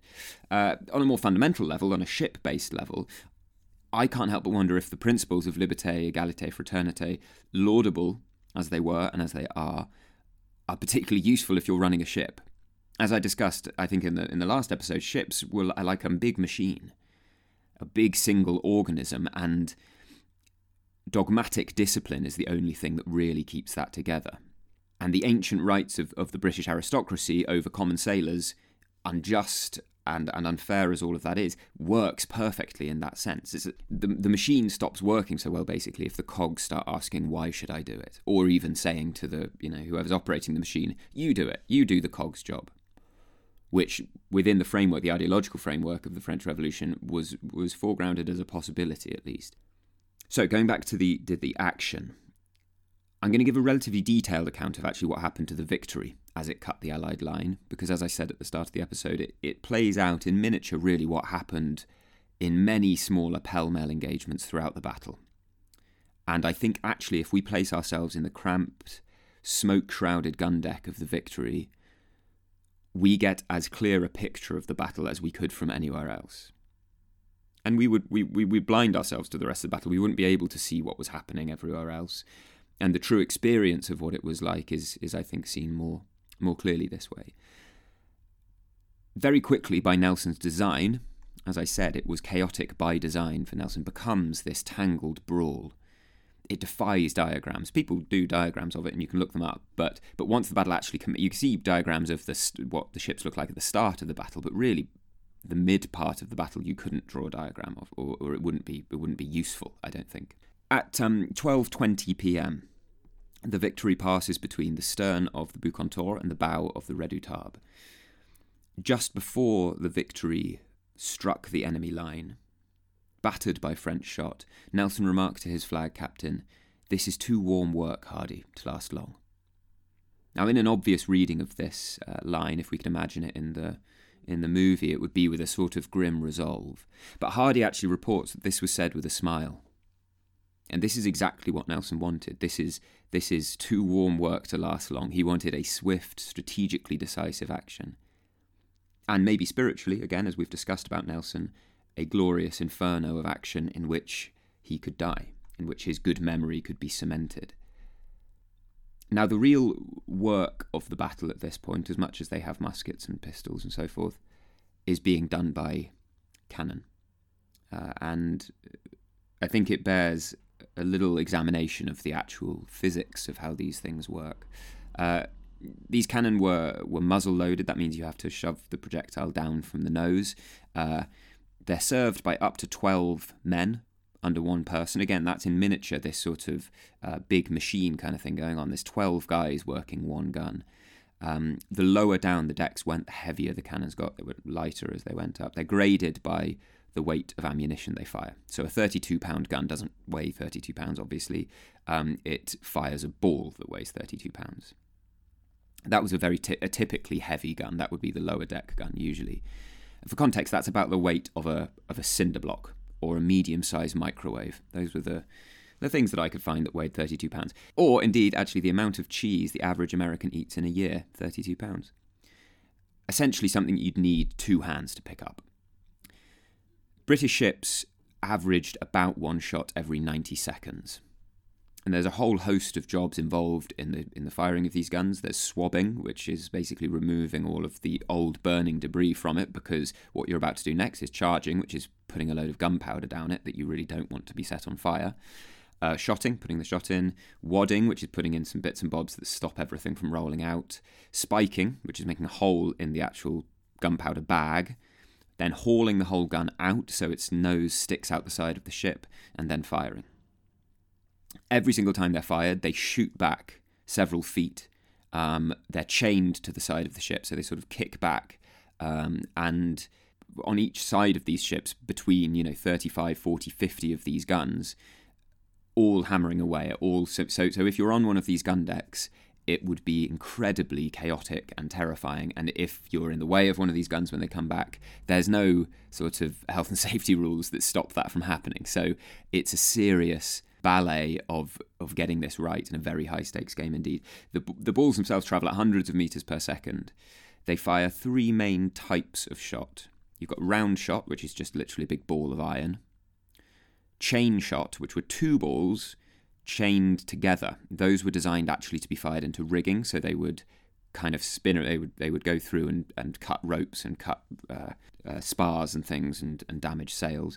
And then canister shot, which is essentially like a big shotgun. So it's a load of musket balls in a bag in front of the charge that then sort of sprays out, and that's designed for killing the crew of the enemy ship rather than trying to sink the ship. The British approach. As I said, the French and the Spanish approach actually was to fire into the rigging of ships to try and disable them which is more humane in some senses. The British approach was just to fire into the hull of the enemy ship, to hole it below the waterline, so to shoot really low, try and hit, make holes below the waterline, to kill the crew, to dismount the guns, to cause complete chaos on the ships. you have to imagine what happens when a 32 pound ball of iron travelling at, let's say, 400 metres per second hits two feet of oak. What happens then is what's called splinters. I've mentioned these a few times before. A splinter knocked off Captain Hardy's buckle off his shoe. When we say splinters, that's really a misnomer because it it, it means a, a kind of spear of wood, possibly as you know inches to a couple of feet in length, massive slivers of very sharp oak flying around um, and kind of shredding everything inside ships. This is happening is all happening during the scientific revolution. This this this battle and this whole era. This is not a time, however, of ballistic gel and slow motion cameras, computers measuring everything. So there's kind of a degree of kind of back of the handkerchief science around this, an experiment of launching things and seeing what happens. Uh, this was how, well, it's what this guy called Sir Howard Douglas said uh, in his treaty of, Treatise of Naval Gunnery. He said, quote, the prodigious ravages occasioned by splinters in naval actions are such that we should study as much as possible, consistently with other views, to reap the fullest effect from so destructive an agent. And this depends very much upon the degree of velocity with which the balls penetrate. That velocity which can but just penetrate will occasion the greatest shake, and tear off the greatest number of and the largest splinters, for the parts struck by a solid shot, moving with great velocity, are driven out before they communicate emotion to the circumjacent parts of the substance. End quote. Now, to translate that, that he, what he's basically saying is the the, the fact that that um, cannonballs hitting wood produces splinters isn't sh- well is a side effect, is a byproduct. But this is very typical of the British Empire's approach to things, I think, and I'll, I'll talk about this in a minute. Is that they go, oh, hold on, wait, the, the fact that we produce these splinters should itself be the goal because they're the they're, we need to reap the fullest effect from so destructive an agent. We go, oh, whoopsie, we've just created all of these flying spears of wood. Let's work out the, the precise speed at which a cannonball needs to hit two feet of oak in order to produce the biggest, the most horrible splinters and kill as many people in, inside uh, as possible. The British approach was to do what's called aiming between wind and water at the waterline. Now, that's also where the ship is packed full of people. Nelson was was cutting the, the French line, as I said, between the, the, the and the Redoutable, and he's at not at you know several hundred yards distance as the French and Spanish had been firing on them, but at a few yards distance. He was incredibly close, and he was going to make this first kind of volley count. He, however, had calculated that his shot would be going too fast, as we spoke about uh, just now, with as, as Sir Howard Douglas said in his treatise of gunnery, if the ball is going too quickly, it basically just whips straight through the ship. It goes through the, both sides of oak, and if it hits the ball itself hits somebody going through, then it, it'll kill them. But it doesn't produce this horrible splintering effect. So Nelson triple shots his cannon. That means he puts three cannonballs into each of his cannon. That means each one is firing 96 pounds of cannonball. And that actually isn't to create more projectile, to create more cannonball, that's to slow the cannonballs down. Slowing them down enough that they will create these massive holes. They'll make basically a really messy wound in the side of the ships. That they'll they'll create these holes that more water will come in through, but more importantly, they'll create these spears, these these splinters. They fire this way into the, the redoutable with fully depressed guns. That means that guns are aiming downwards as much as possible. They're going to shoot down through the hull and possibly down through the bottom of the hull into the water beneath. And that has the joint effect of basically pushing crews from the guns to start pumping water out that's now going to be streaming in and, and might eventually sink her. As the French, uh, the French journal, uh, journal uh, Le Moniteur uh, puts it, quote, when a fear of sinking is induced, men are not much disposed to contend for victory. End quote this attitude towards gunnery, this attitude, rather kind of cold attitude towards making things work in the absolute best way, I think is typical of, of, of the British Empire um, and the British Empire's success. And I think this runs almost totally contrary to a lot of our ideas of what the British Empire was and a lot of the rather unhelpful jingoistic sort of ideas of what made it possible and what made it, you know, what, what, what what made it great, I suppose, in, in quotation marks. Um, and that's that we often view it with an idea that it was made possible by sort of British exceptionalism and by something rather ineffable, something intangible, something like grit and steel, or even values of civilization or, or any of those things.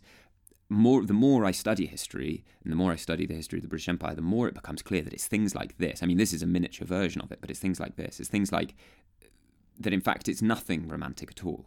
It's that the British approach to particularly military matters was to do things like work out the exact speed at which a cannonball has to be hitting a, a ship in order to kill the most people. And indeed, as I mentioned in the last episode, the exact degree of sort of traumatic carrot and stick game you need to play with your officer class, and the exact degree of chemical dependency you need to inculcate in your sailors, and the, the exact angle of fire you need to achieve to start sinking the ship so that enough of the sailors get away from the guns so you win the battle. I'm sure we'll come up against this in, in later series, hopefully, um, but there's nothing romantic about that at all. It's, it's, uh, it's very cold and very calculated. Now, the victory uh, at this point had yeah, been unable to answer enemy fire for what must have seemed like absolutely hours. It opens fire with its full broadsides down the length of both the Redoutable and the Bucentaure, the, the French flagship, raking it from, from the stern, from the rear. The first gun to fire, just as a, as a case study, is a carronade, which is a big, huge gun that sits on the upper deck, sort of foreshortened one, uh, with a 68 pound ball and a canister of 500 musket balls, and it shoots down onto the packed decks uh, of the Bucentaure, and this is followed by 50 more guns. This mangles the ship, the Bucentaure, from really, it's claimed afterwards that this single broadside had killed 400 men. That's probably an exaggeration. That would be about half of the Bucentaure's crew. The Bucentaure, after this point, however, does not contribute much to the battle. It's had probably over 100 casualties already and at least 20 of its gun knocked out. The victory, however, has only just begun its fight. Uh, Hardy pulls her up alongside the Redoutable, which is the, the, the other ship that it was squeezing past. This ship is captained by a guy called Lucas. Lucas had prepared his ship for boarding, hand to hand fighting. And both of the, the ships, the, the, the ship sails, Victory and, and the Redoutable's sails became entangled. They became locked together. And ultimately, that would last for really the rest of the battle again, this, it's kind of Nelson's idea is that things like this happen, messy things like this happen, and ultimately the, the superior fighting quality of the British will, will win over. There was already so much smoke that midshipman James Walker of the Victory couldn't even see the enemy ship. He comments, quote, Captain Adair, applying his mouth to my ear, bawled into it, Are they going to board us? I replied, Who, who are going to board us? Why, this ship in contact with us on the starboard bow. We, of course, put our 68 pounder into immediate requisition most effectively, but so incessant was the small arms fire of the enemy that most of the Marines who came on the forecastle fell like corn before the sickle. What he's describing here is the, a big British carronade sweeping the totally exposed French deck, but then the reportedly 200 French marksmen in the rigging of the Redoutable. Like I said, these ships, were, the French ships particularly, were packed with soldiers, and that advantage is coming into play now, clears the deck of the victory. And what settles in now is a horrific close quarters battle. Both of these ships are comp- lying alongside each other, trying to destroy the other before it can be destroyed. The guns of both ships, it's reported, couldn't even be run all the way out because they knocked up against the other ship's hull, so literally being fired point blank.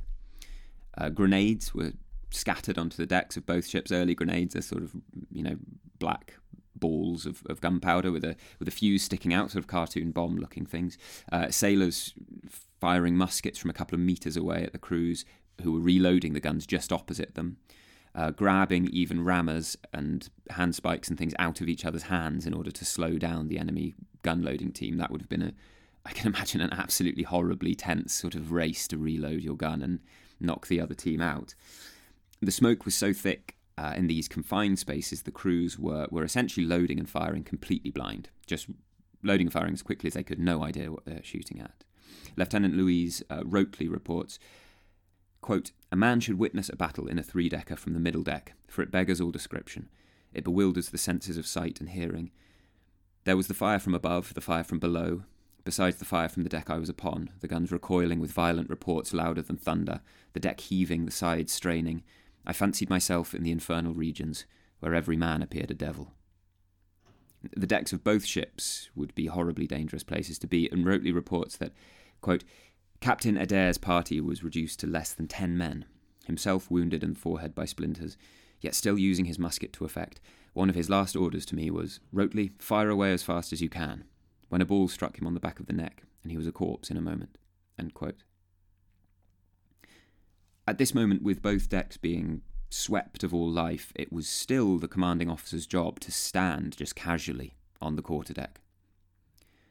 Nelson was standing conspicuously on the quarterdeck of the Victory when a sharpshooter in the mizzen top of the Redoutable, there's a platform maybe 30 or 40 feet or so above the deck, uh, spotted these two figures, Hardy and Nelson, covered in lace and medals, uh, and he fired off a single shot. And Nelson was struck through his left shoulder. The musket ball severed an artery, shattered his spine, and lodged somewhere under his left shoulder blade. He said to Hardy, quote, They have done for me at last. We'll take up with Dr. Beatty's account here. Dr. Beatty was the surgeon on the Victory. He says, quote, Captain Hardy ordered the seamen to carry the Admiral down to the cockpit, and now two incidents occurred strikingly characteristic of this great man.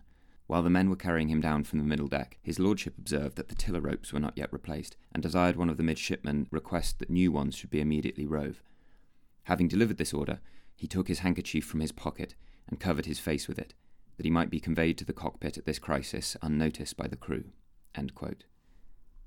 Now that is, it seems almost untenable, but I, th- I think actually a, a, rather accurate detail, totally plausible, uh, that Nelson had become such an icon of the fleet and of the, the perceived uh, tr- sort of ascendancy of the fleet, um, that if it was seen that he was, you know, merely mortal and that he was uh, on his way to death, panic would spread, and that that would be the beginning of the end.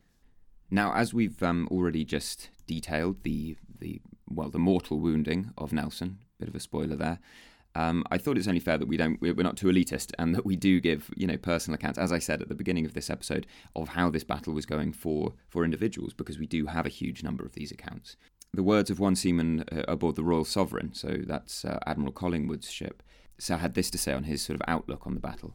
Quote, to tell you the truth of it, when the game began, I wished myself at Warnborough with my plough again. But when they had given us one duster, I bid fear kiss my bottom, and set to in good earnest, and thought no more about being killed than if I were at Murrell Green Fair.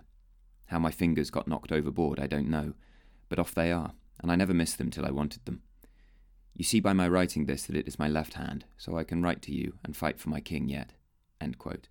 Again, we've got more of those kind of euphemisms, having his fingers knocked overboard uh, an officer on the Belleisle, remarked on the intensity of the combat. Quote, At every moment the smoke accumulated more and more thickly, stagnating on board between the decks, at times so densely as to blur over the nearest object and blot out the men at the guns. They had to be trained, as it were, mechanically, by means of orders passed from above, and on objects that the men had hardly a glimpse of. The men were as much in the dark as if they had been blindfolded, and the only comfort to be derived from this was that every man was so isolated from his neighbour that he was not put in mind of his danger by seeing his messmates go down all around him. All that he knew was that he heard the crash of shot smashing through the timbers, and then followed at once by the hoarse bellowings of the captains of the guns. Close up there. And this was similarly uh, horrific on, on, on the other side of things. We have uh, an account from a French lieutenant, uh, Pierre Philibert, Quote, we collided with the Tonnant by driving our bowsprit into its mainmast shrouds. They then fired several volleys of canister shot at us, which totally carried away our rigging. Our well sustained fire soon reduced it to the same state as ourselves. He details then a, a boarding party. Quote, Advancing enthusiastically, although supported by a vigorous musketry fire, almost all fell victim to their valour and daring because at this moment poured into us a volley from the carronades on his upper works. And then once, the captain of that ship and most of its crew were dead, quote, we then brought together all of our forces in the 36 pounder battery, which continued to be employed on both sides with the same vigour. The Tonnant set fire to our boatswain's storeroom with burning wads impregnated with sulphur.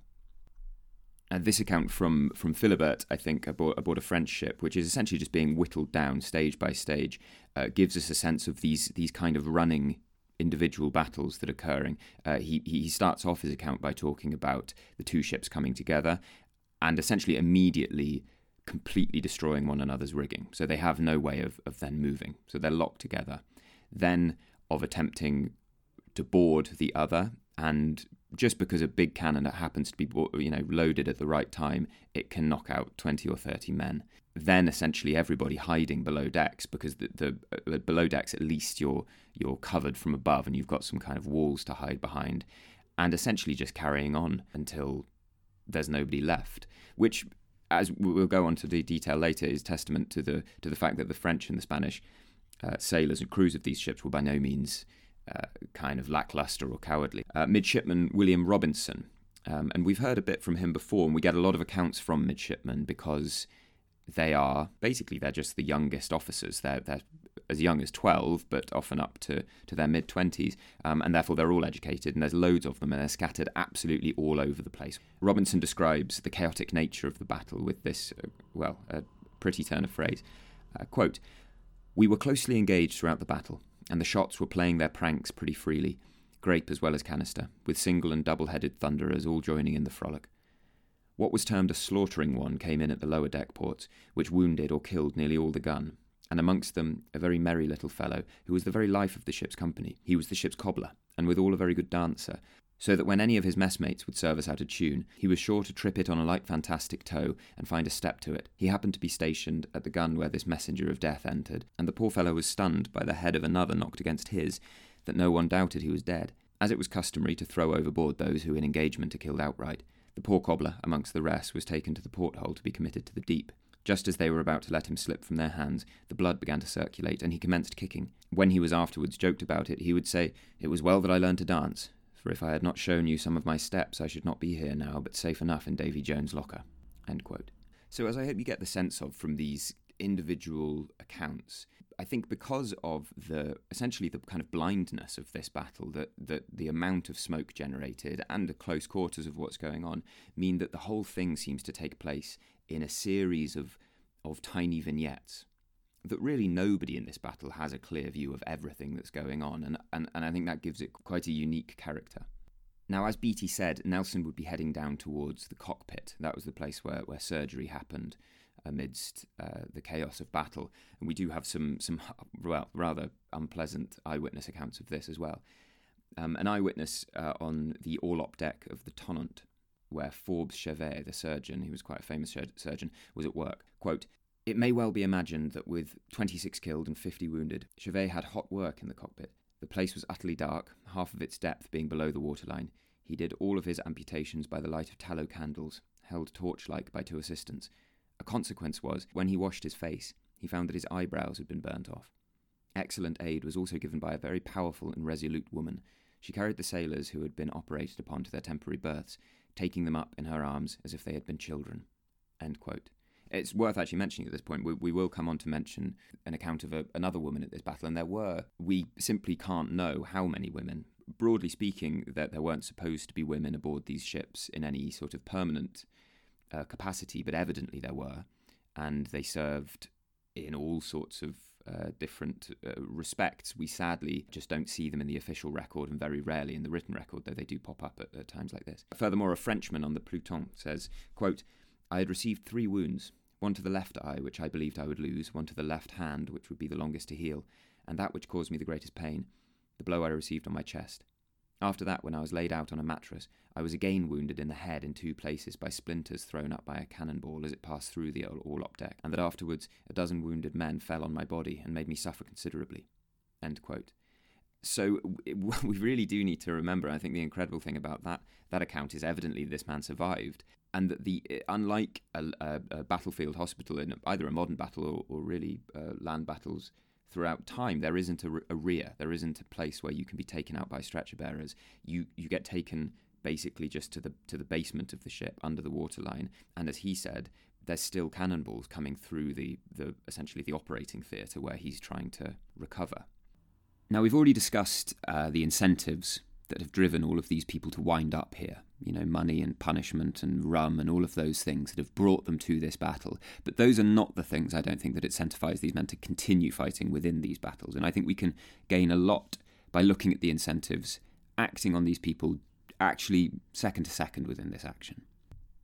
Now, from those accounts, despite all of the sort of uh, stiff upper lip uh, jolly good humour and some of the, the euphemistic language used in the accounts, we can see there's obviously a pretty obvious psychological angle to all of this, and some of them can be quite psychologically revealing. As I discussed, I think, last time regarding Villeneuve's uh, psychology, I think we can apply some of what we know today about about uh, trauma that soldiers go through and, and PTSD and so forth. and there's definitely an awareness uh, from these accounts that that what was being demanded of the men was beyond the limit of what humans can deal with, essentially unmedicated. Uh, William Robinson recalls, quote. Orders were now given to fetch the dead bodies from the after cockpit and throw them overboard. These were the bodies of men who were taken down to the cockpit during the battle, badly wounded, and who by the time the engagement was ended were dead. The next call was all hands to splice the main brace, which is the giving out of a gill of rum to each man, and indeed they much needed it. And that, honestly, that's about as close as we get to anyone admitting. Well, I mean, there, actually, there are some rather touching tributes later on, but essentially admitting that they are deeply traumatized and they're going to need some, essentially, some chemical numbing to get through it. There's also a real sense that that um, the closeness of the ships operates rather to kind of magnify the psychological damage of of what's happening. The closeness, I mean, th- throughout their service of the people that, that are living amongst each other day in, day out. I mean, it occurred to me, it's essentially, it's like going into, into battle in your own house with your housemates, with your best friends. Marine Lieutenant Paul Nicolas of the Belleisle, he was talking about the cockpit, which is which is essentially the, usually the midshipman's berth, but as I've said, becomes uh, the surgery. Quote, Piercing shrieks and expiring groans were echoed through this vault of misery, and even at this distant period, the heart sickening picture is always alive in my memory. What a contrast to the hilarity and enthusiastic mirth which reigned in this spot the preceding evening. End quote. And he goes on, quote, There sat a melancholy on the brows of some who mourned a messmate who had shared their perils and their vicissitudes for many years. Then the merits of the departed heroes were repeated with a sigh, but their errors sunk with them into the deep. End quote so from that, there's I mean, there's really serious trauma uh, being undergone here, and from all of those accounts that we've seen, this was obviously a really awful place to be. Either if you're on deck, or if you're below deck, or, or if you're in the surgery, or whatever. This is a horrible place to be. So to look at it from a a psychological angle, what was it that pushed people to sustain themselves and to continue operating with any degree of efficiency in these situations, which personally I can't imagine sustaining. In a land engagement, battle, whatever, or just a fight, whatever. It's, it's I think it's easier to see how parrying a sword thrust or shooting the guy who's trying to shoot you is pretty obviously incentivized by by an instinct for for self-preservation. And I imagine a lot of the energy and the clarity of action that those things require is driven by that quite straightforward desire not to die, as well as, I'm sure, a mix of, of higher values involved this is much harder to see directly, I think, for, for, for most crew in a naval battle, because what incentivizes the powder boy whose only duty is carrying literal explosives, or the able seaman who is up the rigging, you know, even during the absolute heat of the fight, climbing around exposed amongst a load of ropes, or even the admiral whose main job, as we'll, you know, we've seen, is, is just to stand on the exposed quarterdeck and to look unflustered. What's to stop them from just curling up into a ball and making themselves as small as possible and waiting until it's over? Giving in to those entirely understandable, rational, powerful feelings of self preservation. Now, as I said in the in the last episode, we can see that the ship as a, this this kind of organic machine in which the crew are just cogs, and the grease and everything that keep the machine running. In the high stress of battle, I can only imagine that it is very difficult to keep each part of that machine, whose individual, incredibly specific job, cannot, well, often can't be obviously seen to connect to its immediate survival to keep them working. They do. And this suggests a very powerful, complex social contract that is, is at work. Um, and is a lovely vindication, I think, of the, the obvious but the easily forgotten truism that people in the past weren't stupid. They weren't base. Um, you see a ship that is working well, that is making good speed, that is firing quickly, that is organized, is safer for everyone, and the, the casualty rates are going to be lower on it. The well being of the ship is the well being of the individual.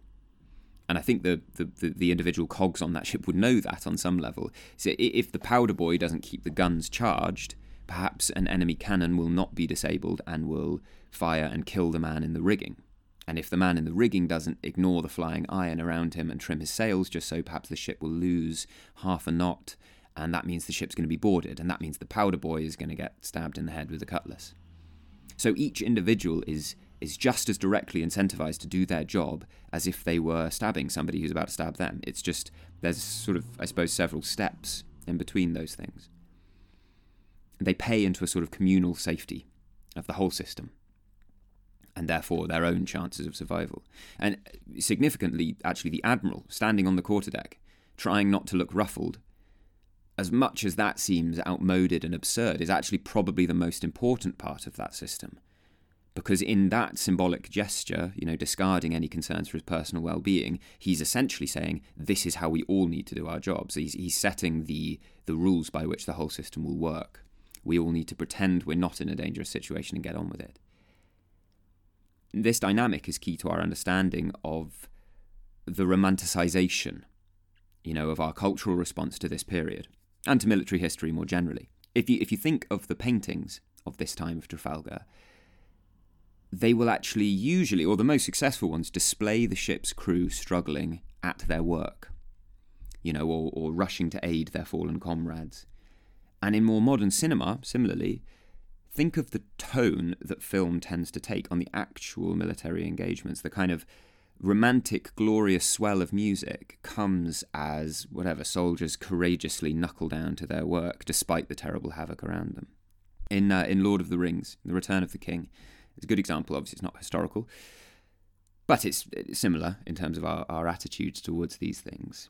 The kind of gut wrenching, tear jerking stuff is the people hurrying to their stations or holding their fallen comrades or the, the riders of Rohan streaming down the hill in a hopeless charge.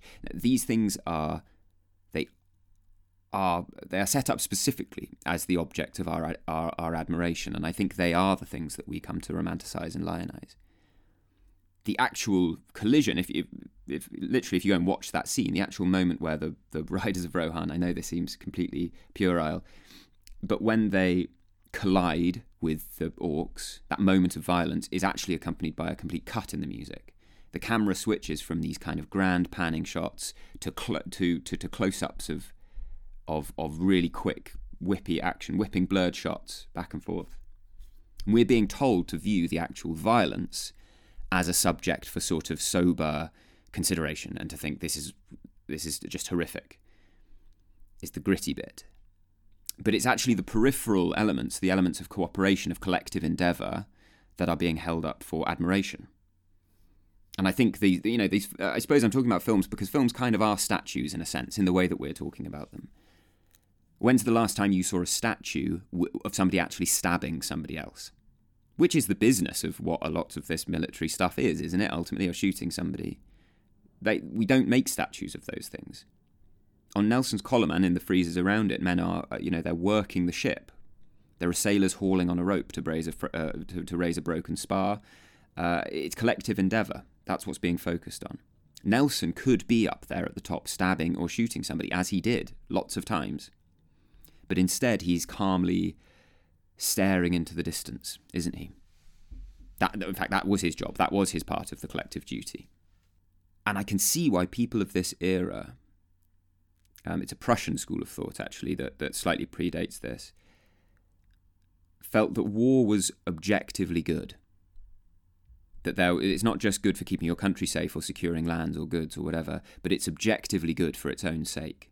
A theory went that it brought about kind of higher human values, that it that it, it brought people to a higher pitch of quality as humans. And I'm not defending that line of thinking at all because it's well, as we'll see in this episode, it's horrible. It's it's, it's utterly horrible, and it doesn't bring out great things. Um, but even today, in the movies we watch and the statues we're surrounded by, that line of thinking is essentially being uh, constantly underlined. It's what we're being con- constantly subconsciously exposed to that despite the sections with the quick whippy action shots and oh god that's horrible and there's blood everywhere we're actually being exposed to the idea that these things fundamentally are worthy of great panning shots and swelling you know orchestral scores. So to go back uh, quickly to the idea I introduced at the beginning of episode 2 actually that that like an ocean going container ship as compared to a sailing ship of the 19th century our lives are incomparably more insulated from instances that are this intense in our lives, and it removes a lot of the awful things that might happen to us. But to follow the reasoning of those, the Prussians of the 18th century, maybe that well that also removes some of the potential for these higher moments you know that because we're insulated we don't end up in these moments where we we are worthy of being accompanied by a swelling musical score and we get to all collectively you know pull on a rope or cradle our, our dying comrades in our arms to put it frankly none of us will ever be part of an 800 person crew working a ship and its guns in a battle for our lives for better or for worse and I'm deeply thankful for that. I don't for a minute think that's a that's a crying shame that's not going to happen. But I think we can see ways that we've we've sought to replace those things in our modern lives. Sports are a really good example. Why do you think football is more popular than tennis? I'm sure there's lots of ideas about why that is. I think on some level it's because we are vicariously kind of part of that symbiosis of 11 people striving towards a goal through which the individuals will become a greater a greater team than the sum of their parts and maybe the tens of thousands, you know, screaming fans are also li- literally a part of that process, lending their screaming encouragement, bending their effort to the accomplishment of that shared goal. I suppose the question we have to ask ourselves is do monuments like Nelson's column enshrine those qualities of collective endeavour and so forth, which I believe are objectively, on their own, worthy of, of admiration? And also, by connection, do they also glorify the brutish acts of violence, the tyrannical systems they're named after? I'd, I'd hope that by understanding the events themselves a bit better, it is possible that they can glorify one and not the other. But uh, the question we have to ask ourselves is do they? I'm not, I'm not entirely convinced they do. Now, when Nelson arrives in the cockpit uh, of the Victory, the low you know, sort of surgeon's den below the waterline, Beatty, who's the ship's surgeon, sees that there is nothing left that can be done for him. Back on deck, midshipman John Pollard, who is the only surviving officer on the poop deck, already injured with a splinter in his arm, supposedly sets to work to avenge Nelson's death. He fires a musket at three Frenchmen that he can see in the mizzen top, whilst a, a quartermaster, a man called Mr. King, reloads the muskets for him. King is killed just as he hands a loaded final musket to Pollard, who uses it to bring down the last of the three Frenchmen. And he claims that one of them must have been the man to kill Nelson. However, this honour is also claimed by one of the Marine officers of the victory, and also several French accounts were later published by men claiming to be the one to have fired the shot and survived. So we will almost certainly never know the truth of that one. As this is happening, Lucas on the Redoutable decides to use his superior numbers to board the victory and his men begin to assemble with cutlasses and pikes and axes and pistols and all sorts.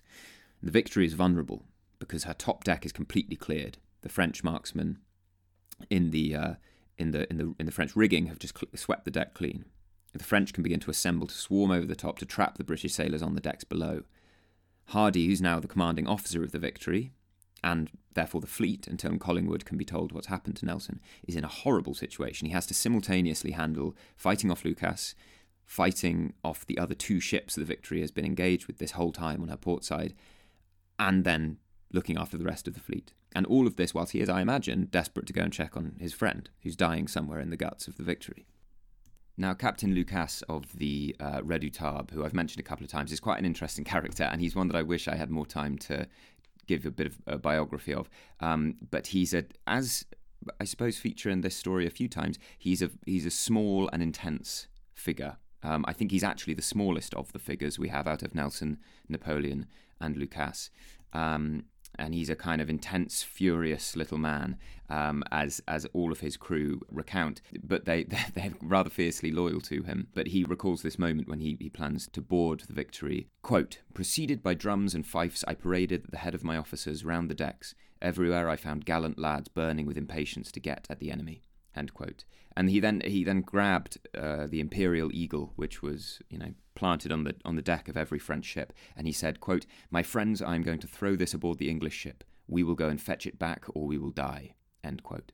The royal sovereign and the victory at the heads of their respective columns have now been engaged against multiple ships for some time. And just in the nick of time, before the victory, the British flagship can be overwhelmed, the next ships in the column start to arrive the Belleisle, the Mars, the Temeraire, the Bellerophon all come up in support. And the Temeraire pulls up on the other side of the Redoutable, now sandwiching with the Victory, and places Lucas and the Redoutable in doomed position. Both the Victory and the Temeraire have to reduce the charges in their cannon, fearing of shooting right through the Redoutable into their compatriots on the other side. They begin to basically just hammer it from both sides, with more experienced gun crews outpacing their French counterparts. Across the whole line, the battle's now broken down into 15 or 20 similar brutal duels. It's just the same thing, acting out with different ships, different ship names. That's why it's not really worth worth following them all. But the Royal Sovereign, the Santa Ana, pair off. The Tonnant and the Algeciras pair off. The Bellerophon and the Aigle. I won't give you an account of all of these because they all happen in the same way. And this is just as Nelson had planned. As I said, it's not a battle that can be narrated, it's a brawl. The first British ships into the Allied line had taken a really horrible beating and they're mangled beyond recognition, but they have given as good as they got, or better than they got, really. Um, and each additional British ship is just is fresh and is basically just beginning to tilt the scales and to overwhelm the French and the Spanish ability to deal with them. There are a few little vignettes from this chaos that I think tell the story more clearly than an overall view would.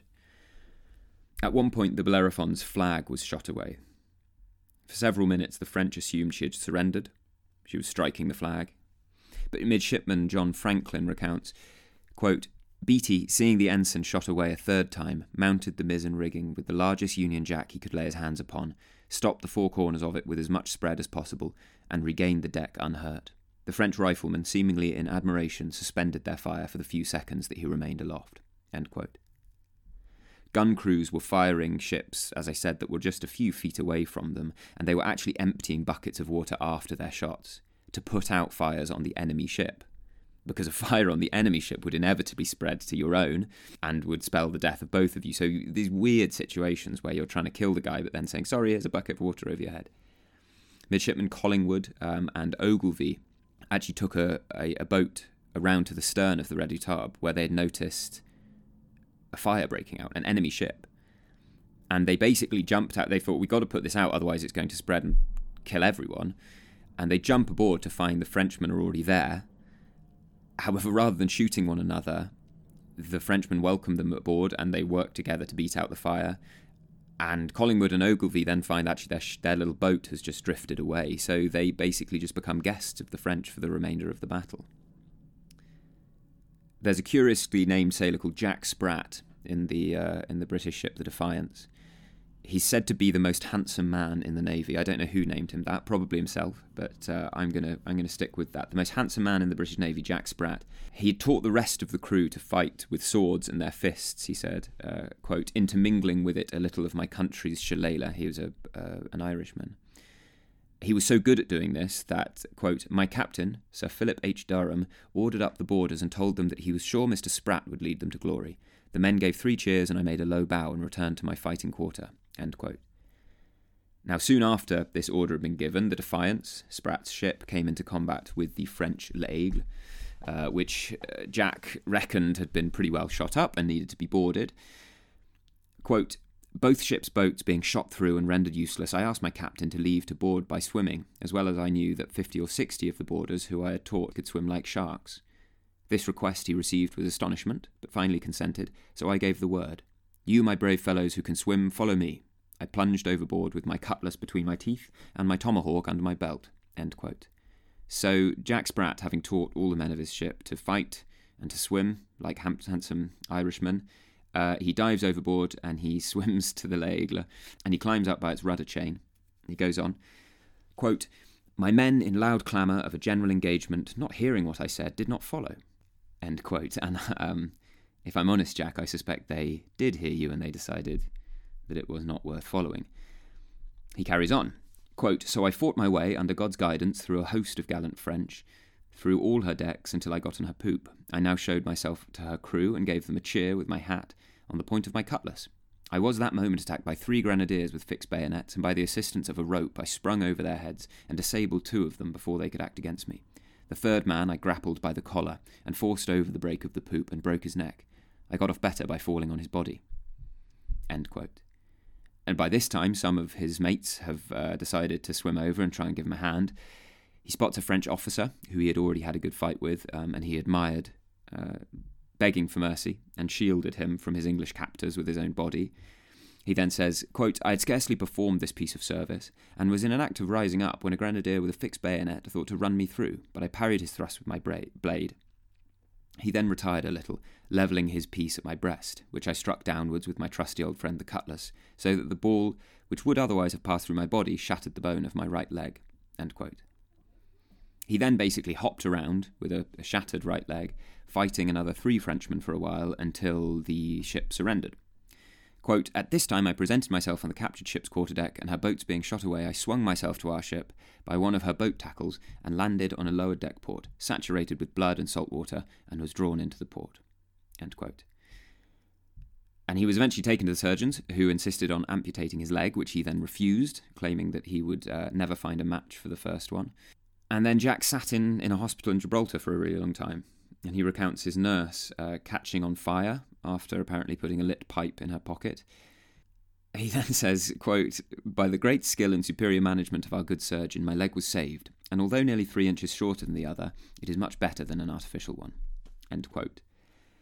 And that might that's an absurdly long story, really, to to recount uh, in a podcast like this, which already already has too much material. But I do think it's worth recounting these stories of basically just the British and Span- uh, Spanish and French and whatever you know the ordinary sailors who are who are fighting their own tiny individual fights, and all of these kind of bizarre stories spring out of it, and really stranger than fiction. Now, the French and Spanish, although, you know, as has been portrayed and as were assumed by the British command before the battle, were by no means incompetent or cowardly. They fought a, a really brutally hard battle. They didn't give up easily. The Aigle, for example, took 270 casualties. Uh, it repelled a boarding attempt. It received a 20 minute cannonade from several British ships and got set on fire eventually before surrendering. Uh, Lucas and the Redoutable illustrate the ferocity of the fight perfectly. The Temeraire and the Victory with the Redoutable sandwiched between them are locked together. The Fougueux, another French ship, very nearly joins into this scrum. Most of the ships are just floating boxes, really, by this point. Their masts have been shot away, their, their wheels and rudders have been shot away they're just a big a box floating around, basically, often tied in with each other. And there was this widely believed, I think now debunked idea that large ships actually attracted one another in high seas, that they essentially kind of magnetized towards each other. Um, in any case, the Fougueux is, is basically bobbing towards the Temeraire into a fight that neither of the ship wants or can handle. The Temeraire's starboard guns are all loaded and ready, and the Fougueux presents its bows, and its crew are bunched on deck and they're prepared for boarding. The Temeraire opens fire and just obliterates it, completely sweeps the deck, topples two of the masts. And it's little, rather contingent moments like this that the Temeraire happen to have loaded guns ready to fire at that particular moment that then just knock out the ship like that at such close quarters. Again, showing how Nelson's idea of this decisive battle at incredibly close quarters is, is kind of panning out as he was planning. So after the withering fire of these two ships on either side of it, the Redoutable eventually has to surrender and it's a rather poetic, uh, romantic, and, and, sad sort of last stand story. Uh, Captain Lucas reports, quote, The Temeraire hailed us to surrender and not prolong a hopeless resistance. My reply was to order some soldiers near me to fire back, which they promptly did. The broadsides of the Victory and the Temeraire had either smashed or dismounted all our guns. In addition, an 18 pounder on the lower deck and a 32 pounder carronade on the forecastle had burst, killing or wounding a great many men. The hull was riddled, shot through from side to side, deck beams were shattered and portlids torn away. The decks were everywhere strewn with dead men. Out of a crew of 643 men, we've, we had 522 hors de combat, but that means out of action. Of these, 300 were killed and 222 wounded, nearly all of the officers among them. I know of nothing on board that had not been hit by shot. In the midst of this horrible carnage and devastation, my splendid fellows who had not been killed, even the wounded below on the orlop, kept cheering, Vive l'Empereur, we are not taken yet. And eventually he does have to surrender, but but there is the British ships are basically desperately asking him to surrender, and so long as he carries on firing back, the British are kind of obligated to continue firing on them. They kind of don't want to, either for humanitarian reasons of not wanting to just pointlessly slaughter all of these French sailors, but also because the, the ship itself was a potentially very valuable prize for the nation, for the war effort, but also for the crews and the and the, the, the officers of those ships that captured them but there is this sort of demand of honour that Lucas obviously feels probably more strongly than the rest um, of the captains present to continue fighting until the very, very last man, to the very last drop of blood. Now, oddly, from the start of the battle, neither admiral, really, Nelson or Villeneuve, has done anything. Nelson, because he was shot basically straight away, and Villeneuve because his, his ship was so badly mauled that he really couldn't he couldn't exert his will at all on what was going on. This plays to Nelson's plan, though Again, his he gave so many details to his captains. He told them what the plan was that they could get stuck in however they needed to. Villeneuve, on the other hand, is just stuck on board the Bucentaur. Ever since the Victory's first broadside, it's been out of action, and each ship that goes past it seems to kind of just send a broadside into it, give it a kick as they pass on their way to, to fresher prey. He wanted to transfer his flag to another ship, but all of his smaller boats have been destroyed, and really everyone's too busy to help him. Everyone's tangled up with their own their own little fight, and the dest- destruction he sees around him is is a validation of all of his worries, all of his misgivings. As we as we detailed in the last episode, ever since the Nile, ever since he sailed back in January, since then he's he's been kind of haunted by this ghost of Nelson, and everything he sees all around him must have just vindicated that fear, that desperate desire just to avoid a battle entirely. As I detailed earlier, the French outnumber the British. Actually, only about half of Nelson's fleet really even gets stuck in. It's, it's said that about 14 of the ships do the kind of heavy lifting of the fight. However, that's also true of the Allied fleet. This guy, uh, Admiral Dumanoir, who was uh, in command of the lead squadron of the French, indecisively kind of dithered on the edge of the action. In order to engage, he would have had to have entirely changed direction, swung back into the fight, which he thought was already lost. Uh, Gravina, who was in charge of the the reserve squadron, he's the, the, the top Spanish officer present, had essentially positioned himself on the wrong side of the action relative to the wind direction to do anything. And the British were, were by no means of one mind. They were just less divided in purpose than the flawed alliance of the French and, and the Spanish. Villeneuve surrenders his ship, eventually to, uh, to the Conqueror, whose captain, not realizing he's receiving the surrender of such a high ranking officer, sends a marine captain to take possession, which is a sort of final. Uh, you feel sorry for Villeneuve because it's it's a slight, it's a kind of a really deadly insult to him that this really junior officer has been sent to receive his his surrender.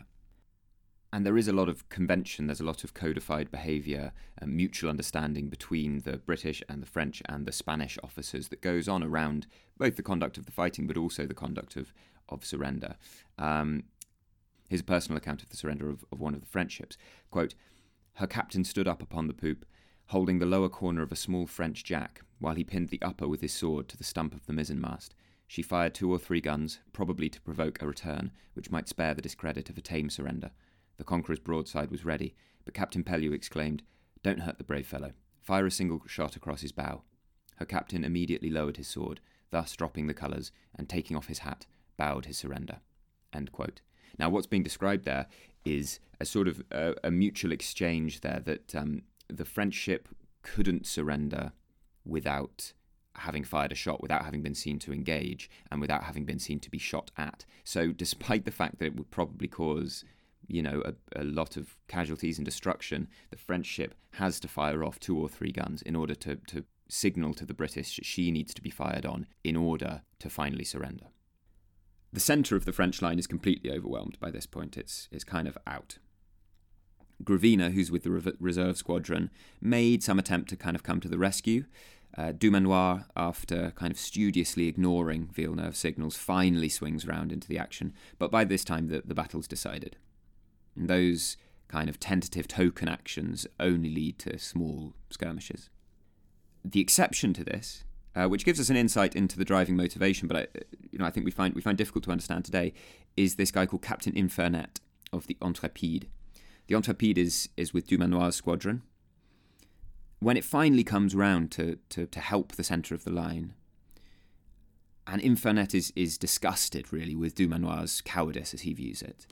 So rather than skirting the action with the rest of the squadron, he just takes the Intrépide on a kind of suicidal beeline towards the Bucentaur. He's, he's set on rescuing his admiral. And he must have known it was hopeless, you know, if a courageous gesture. Um, he's immediately set upon by four British ships. One of his lieutenants wrote, quote, He would not have it said that the Intrépide had quit the battle while she still could fire a gun or hoist a sail. It was a noble madness, but though we knew it, we all cheerfully supported him and wish the others had done the same. End quote. You know, and that phrase, "wish the others had done the same," is that struck me. I think that's key to understanding uh, really what's going on because we've seen this death and honor attitude throughout the fight. Infernet for example, eventually had to be actually held down by his own men while the colours were struck. And objectively, surrendering was inevitable by that point, and he would have saved the lives of his own men and by saved the lives of, of many of the British sailors as well by doing that sooner. And that's difficult to stomach. But we've already discussed this quality in Nelson of uh, of of kind of sticking it, putting it all on the plate, whether or not that's a sensible risk to make. And it seems kind of childish that these high-born, highly educated men are so willing to sacrifice the blood of others for their honour. However, that there is a, a kind of highly practical dimension to it. As we discussed, the Articles of War for the British were, were really just pushing these attitudes on an institutional level. And actually, Nelson's whole plan was just a formalised version of what Infernet did with the Intrépide, just with the whole British fleet. And he had set up the the the incentives that meant all of all of well, or, or at least a good half of the British captains were willing to go and do that. So Infernet's officer is right. It, you know, if others, as he wishes, had done the same, it would not have been a suicidal gesture. It may well have, have swung the action. It could have, you know, several fresh Allied ships arriving amongst the battle could have done something. And the problem was that uh, the Royal Navy had managed to codify this suicidal attitude as an institutional habit.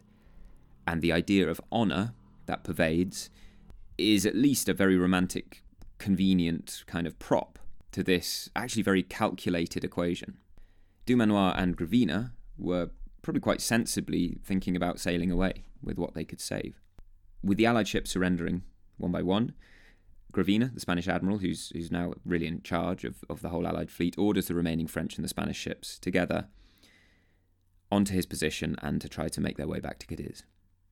Nelson had given his first orders to move on the enemy at about 6 a.m., and it was now about 5 p.m and the sun was just beginning to set, so Nelson had been right about it taking all day. Now, the very simple question that's often thrown around and that may be occurring to you right now is well, why did the British win?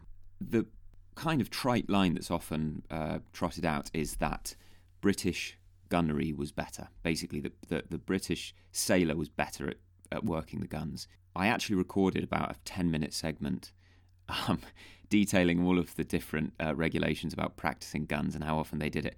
Um, and then I realised it was incredibly boring. So I've, I've decided to cut it out. Um, what I got from that, to, to, to cut to the quick, is that there's not really much in it, or there doesn't appear to be. Collingwood definitely had this idea that the ship's company should be able to fire the guns three times in five minutes or whatever and, and drilled his men quite uh, harshly. But the amazing thing is, neither of these navies had any standardized uh, training in gunnery really at all. Um, and therefore, the standards from ship to ship were just massively different. And actually, all of these sailors were first and foremost sailors, and the, the kind of gunnery element was definitely the second half of their job, which makes perfect sense. I would rather be in a ship filled with first-rate sailors who are amateur gunners than than you know expert marksmen who didn't know how to sail. But ultimately, there doesn't seem to be much to this myth. I think it's hung around for a couple of obvious reasons. Um, firstly, that it's kind of pop history. It's a really neat reason to give victory. Secondly, it backs up an idea of British ascendancy, of the reputation of the Royal Navy and the reputation of the jolly Jack Tar, who's sort of automatically better than everyone else. And I don't think it's true at all. So, why were they more successful? The first obvious stopping point is the Nelson touch, as Nelson would have dubbed it. That, that you know that idea of just going straight at the enemy as became evident in the battle, you know, the French and the Spanish had quite a long time with the British lead ships, particularly of each column, totally exposed, pounding away at them, and didn't get a huge amount done. I mean, they, it wasn't. I'm sure it wasn't a great place to be, but those ships made it into the lines, and that meant that the British ships, when they entered the French line at that incredibly short range, at which point the, the Allied fleet had been firing for a really long time, getting knackered, basically, because it's a very physical process. The British were fresh and ready, all of their guns loaded, ready to kind of capitalise on that opportunity. Secondly, there's technology, which is one of those background elements that we sometimes don't think of. British powder was actually much better than French powder. Their guns had flintlocks, which are essentially a firing mechanism, rather than the French who used these kind of slow matches. Um, and the British had this gun design called a Blomefield gun that would explode less often. Actually, if you you heard from Lucas's testimony that he recounted two of his guns having exploded. That's because they became so hot that the the actual structure would weaken and they would you know burst and as you can imagine wreak terrible havoc on on everyone around them. To me, I think the most convincing reason why they won is is doctrine. It's basically the kind of rules that govern their their navies. Rather than the British being good at gunnery, it, it might be more accurately said that the French and the Spanish were quite bad at it and made the British look quite good in comparison. The French and the Spanish, as, as I said, had been firing up into the British rigging. That was their kind of theoretical approach to the idea, was that you would dismast and disable the British ships. And this is typical military theory stuff. And of course, we have 2020 hindsight. You can imagine somebody, you know, putting it forward as a motion at the French Navy AGM that we're going to just shoot their masts and we're going to stop them from moving and then we'll have won the battle easy. It, to some extent, it's no more silly than Nelson's idea of sailing straight at the enemy. As I said, you know, battles represent these kind of rubber meets the road moments in, in history. And you get to find out whether these bits of theory actually work in practice. The British doctrine was just to fire directly into the hull, as I said, to, to sink or kill the crew. That might actually account really for the idea of British accuracy. Um, firing at the rigging is, in the words of a, a French military journal of the time, three fourths void. Basically, there's a lot of air up there, there's a lot of nothing, which the cannonball is just going to pass through. The hull is a massive bit of wood, it's much easier to hit. You know, shooting at the broadside of a barn, essentially. And British doctrine, I think, was just brutally more effective. These these kind of differing approaches to the fight also are kind of exemplified in their attitude to the dead. Um, the French and the Spanish. And I'm not sure exactly why this is, though my suspicion is it's something to do with the fact that France and Spain are historically Catholic. Piled corpses in between the guns for later burial, which you can imagine really got in the way. You know, these guns are all jumping around and people are trying to do things in the thick of battle, and there's a growing pile of corpses in the middle. Also, absolutely horrible for morale. As I'm going to get onto morale, but but this is fighting essentially with a record of how badly you're doing, you know, in between the guns. One of the British officers actually remarks in his testimony that we heard earlier that the blessing of the smoke is that you can't see all of your mates dying.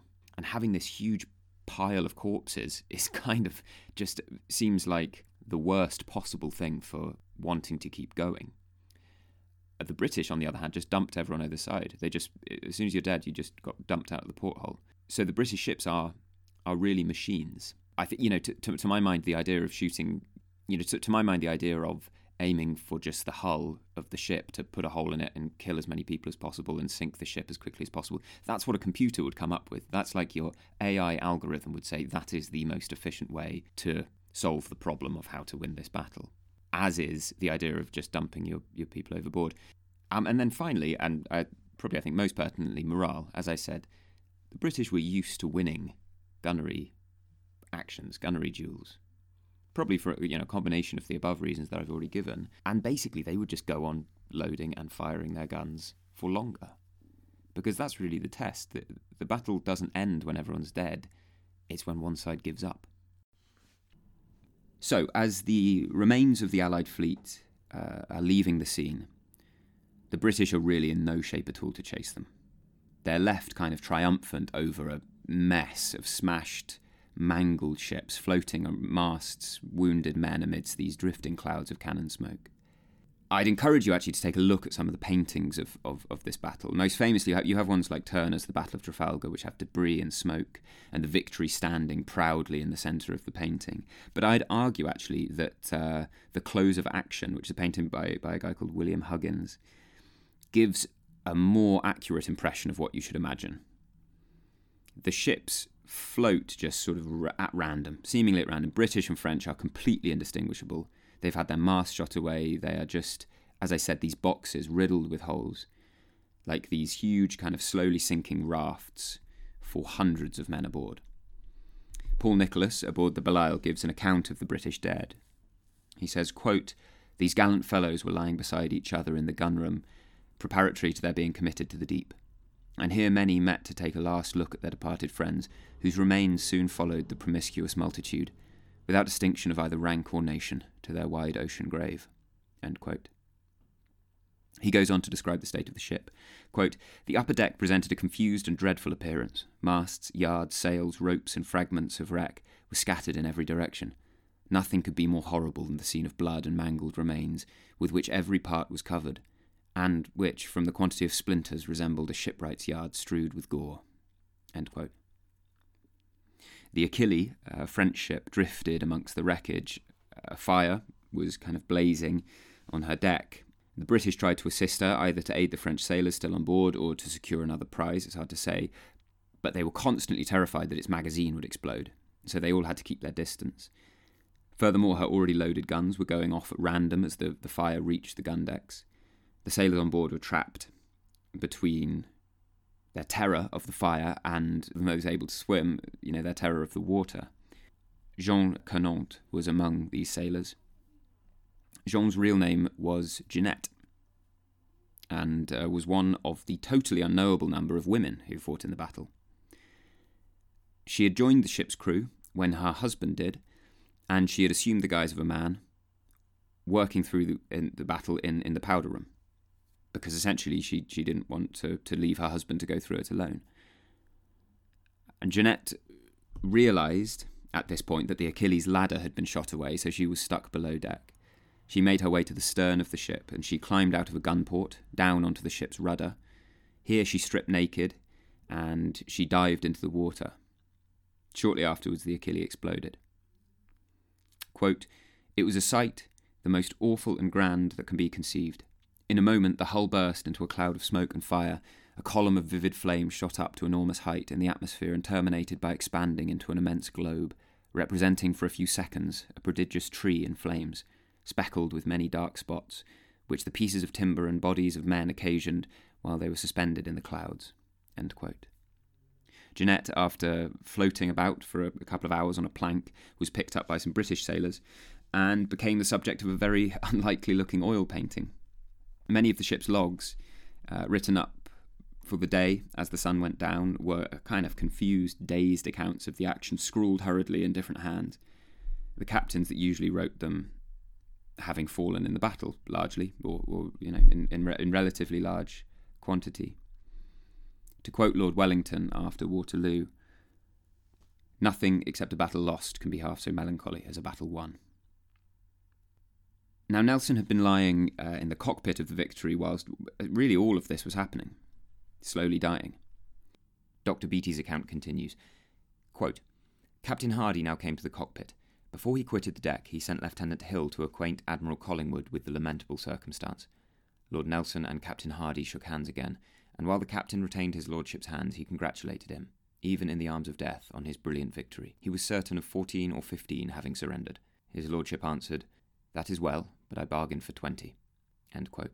Now, Nelson, on his way down to the sick bay, um, had actually also noticed the falling barometers and the, the wispy clouds, which to an experienced naval officer would be a very big red flag. Quote, then he emphatically exclaimed, Anchor, Hardy, anchor. To this the captain replied, I suppose my Lord Admiral Collingwood will now take upon himself the direction of affairs? Not while I live, I hope, Hardy, cried the dying chief, and at that endeavoured ineffectually to raise himself. Do you anchor, Hardy? Captain Hardy then said, Shall we make the signal, sir?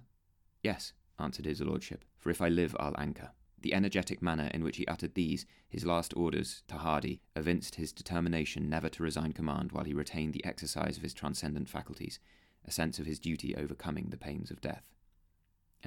Now, all of that talk of, of anchoring is a slight foreshadowing of what we're going to kick off the next episode with. Nelson had sensed bad weather on the horizon and knew that the wrecked remnants of, of both fleets, both the captured ships and his own uh, fleet, uh, were not in any condition to weather a storm. He told Hardy, I shall be dead in a few minutes. He gave instructions for his estate to go to Emma Hamilton and to Horatia, his daughter, and requested, Don't throw me overboard. With his parting words to Hardy, he said simply, Take care of poor Lady Hamilton. Kiss me, Hardy. He's then said to have repeated, Now I am satisfied. Thank God I have done my duty. He repeated this until his death at 4:30 p.m. as the final shots of the battle were being fired. But as the sun set, the winds were beginning to pick up, and Nelson would have a very long journey back to London.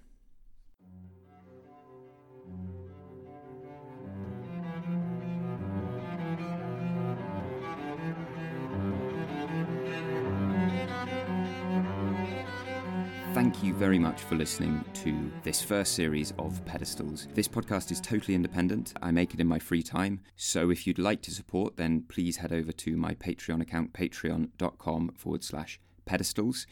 Covering expenses of books and coffee and so forth would be a brilliant start, but the more support I get from you guys, the more time I can justify reading books and blathering into my microphone and making episodes. If you've got any questions at all, or you want to point out any glaring errors, and I, I will try to make corrections, um, or if you just want to get in touch, you can reach me on pedestalspodcast at gmail.com. Uh, links to all of this uh, are going to be in the episode description. This podcast is written, presented, and edited by me, Peter Dewhurst.